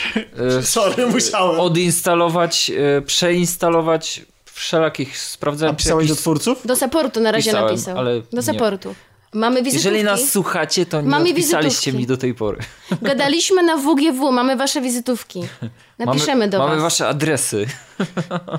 To co, bez planu, a jednak dobiegliśmy do końca chyba jakoś bezpiecznie, nie? Przecież miała być godzinka. Miała jak być godzinka, zawsze. jak zawsze. Jak nie wiem, zawsze. kiedy ja to Zakrzywienie czasowe. E, Tylko chciałam wytłumaczyć, o co chodzi z moimi pozdrowieniami, bo i chciałam bardzo przeprosić, bo kiedyś powiedziałam Marcinowi, że go pozdrawiam w tym odcinku i on specjalnie dokładnie wysłuchał cały odcinek, nie wiem kilka razy, ile razy i nie usłyszał pozdrowień. I w związku z tym dlatego chciałam to dzisiaj nadrobić i po raz trzeci, żeby Tomek nie mógł żadnego wyciąć, albo nawet i czwarty, pozdrawiam Marcina Trybusa. Kończymy?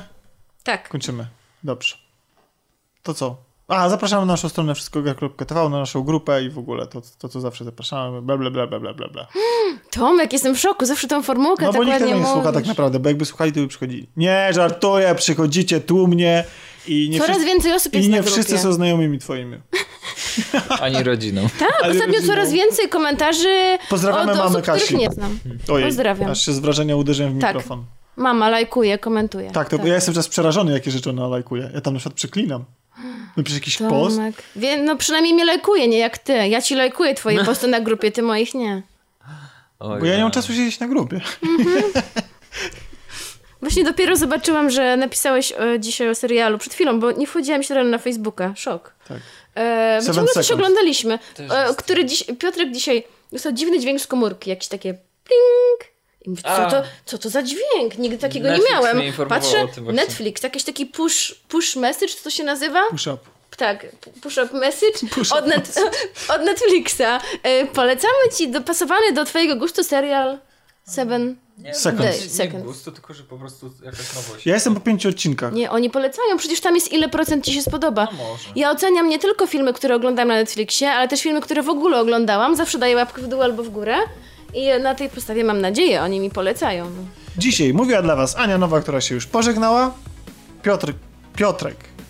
Miło was było Piotr znowu. Piotrek zawiła. Piotr, Piotr Miło Zawiła. znowu było dla was nagrywać. Właśnie ja ciągle, bo ty masz co, Piotr na, na, tym, na Facebooku, nie? Tak. A ja, Naven. a ja mam, a ja zawsze mi się, że jesteś Piotrek, a nie Piotr. I wiem, no tak po prostu, nie? Bo modo A wyglądasz. jak nie? chcę oznaczyć Piotrka, zawsze wpisuję Piotrek i potem, o Jezu, przecież to Piotr. To, bu, to, to była Kasia Katka Poremska i ja, Pa. Tomek Pieniak. Dziękujemy za ten 54 odcinek spędzony z nami. Bawcie się dobrze, do następnego razu. Pa.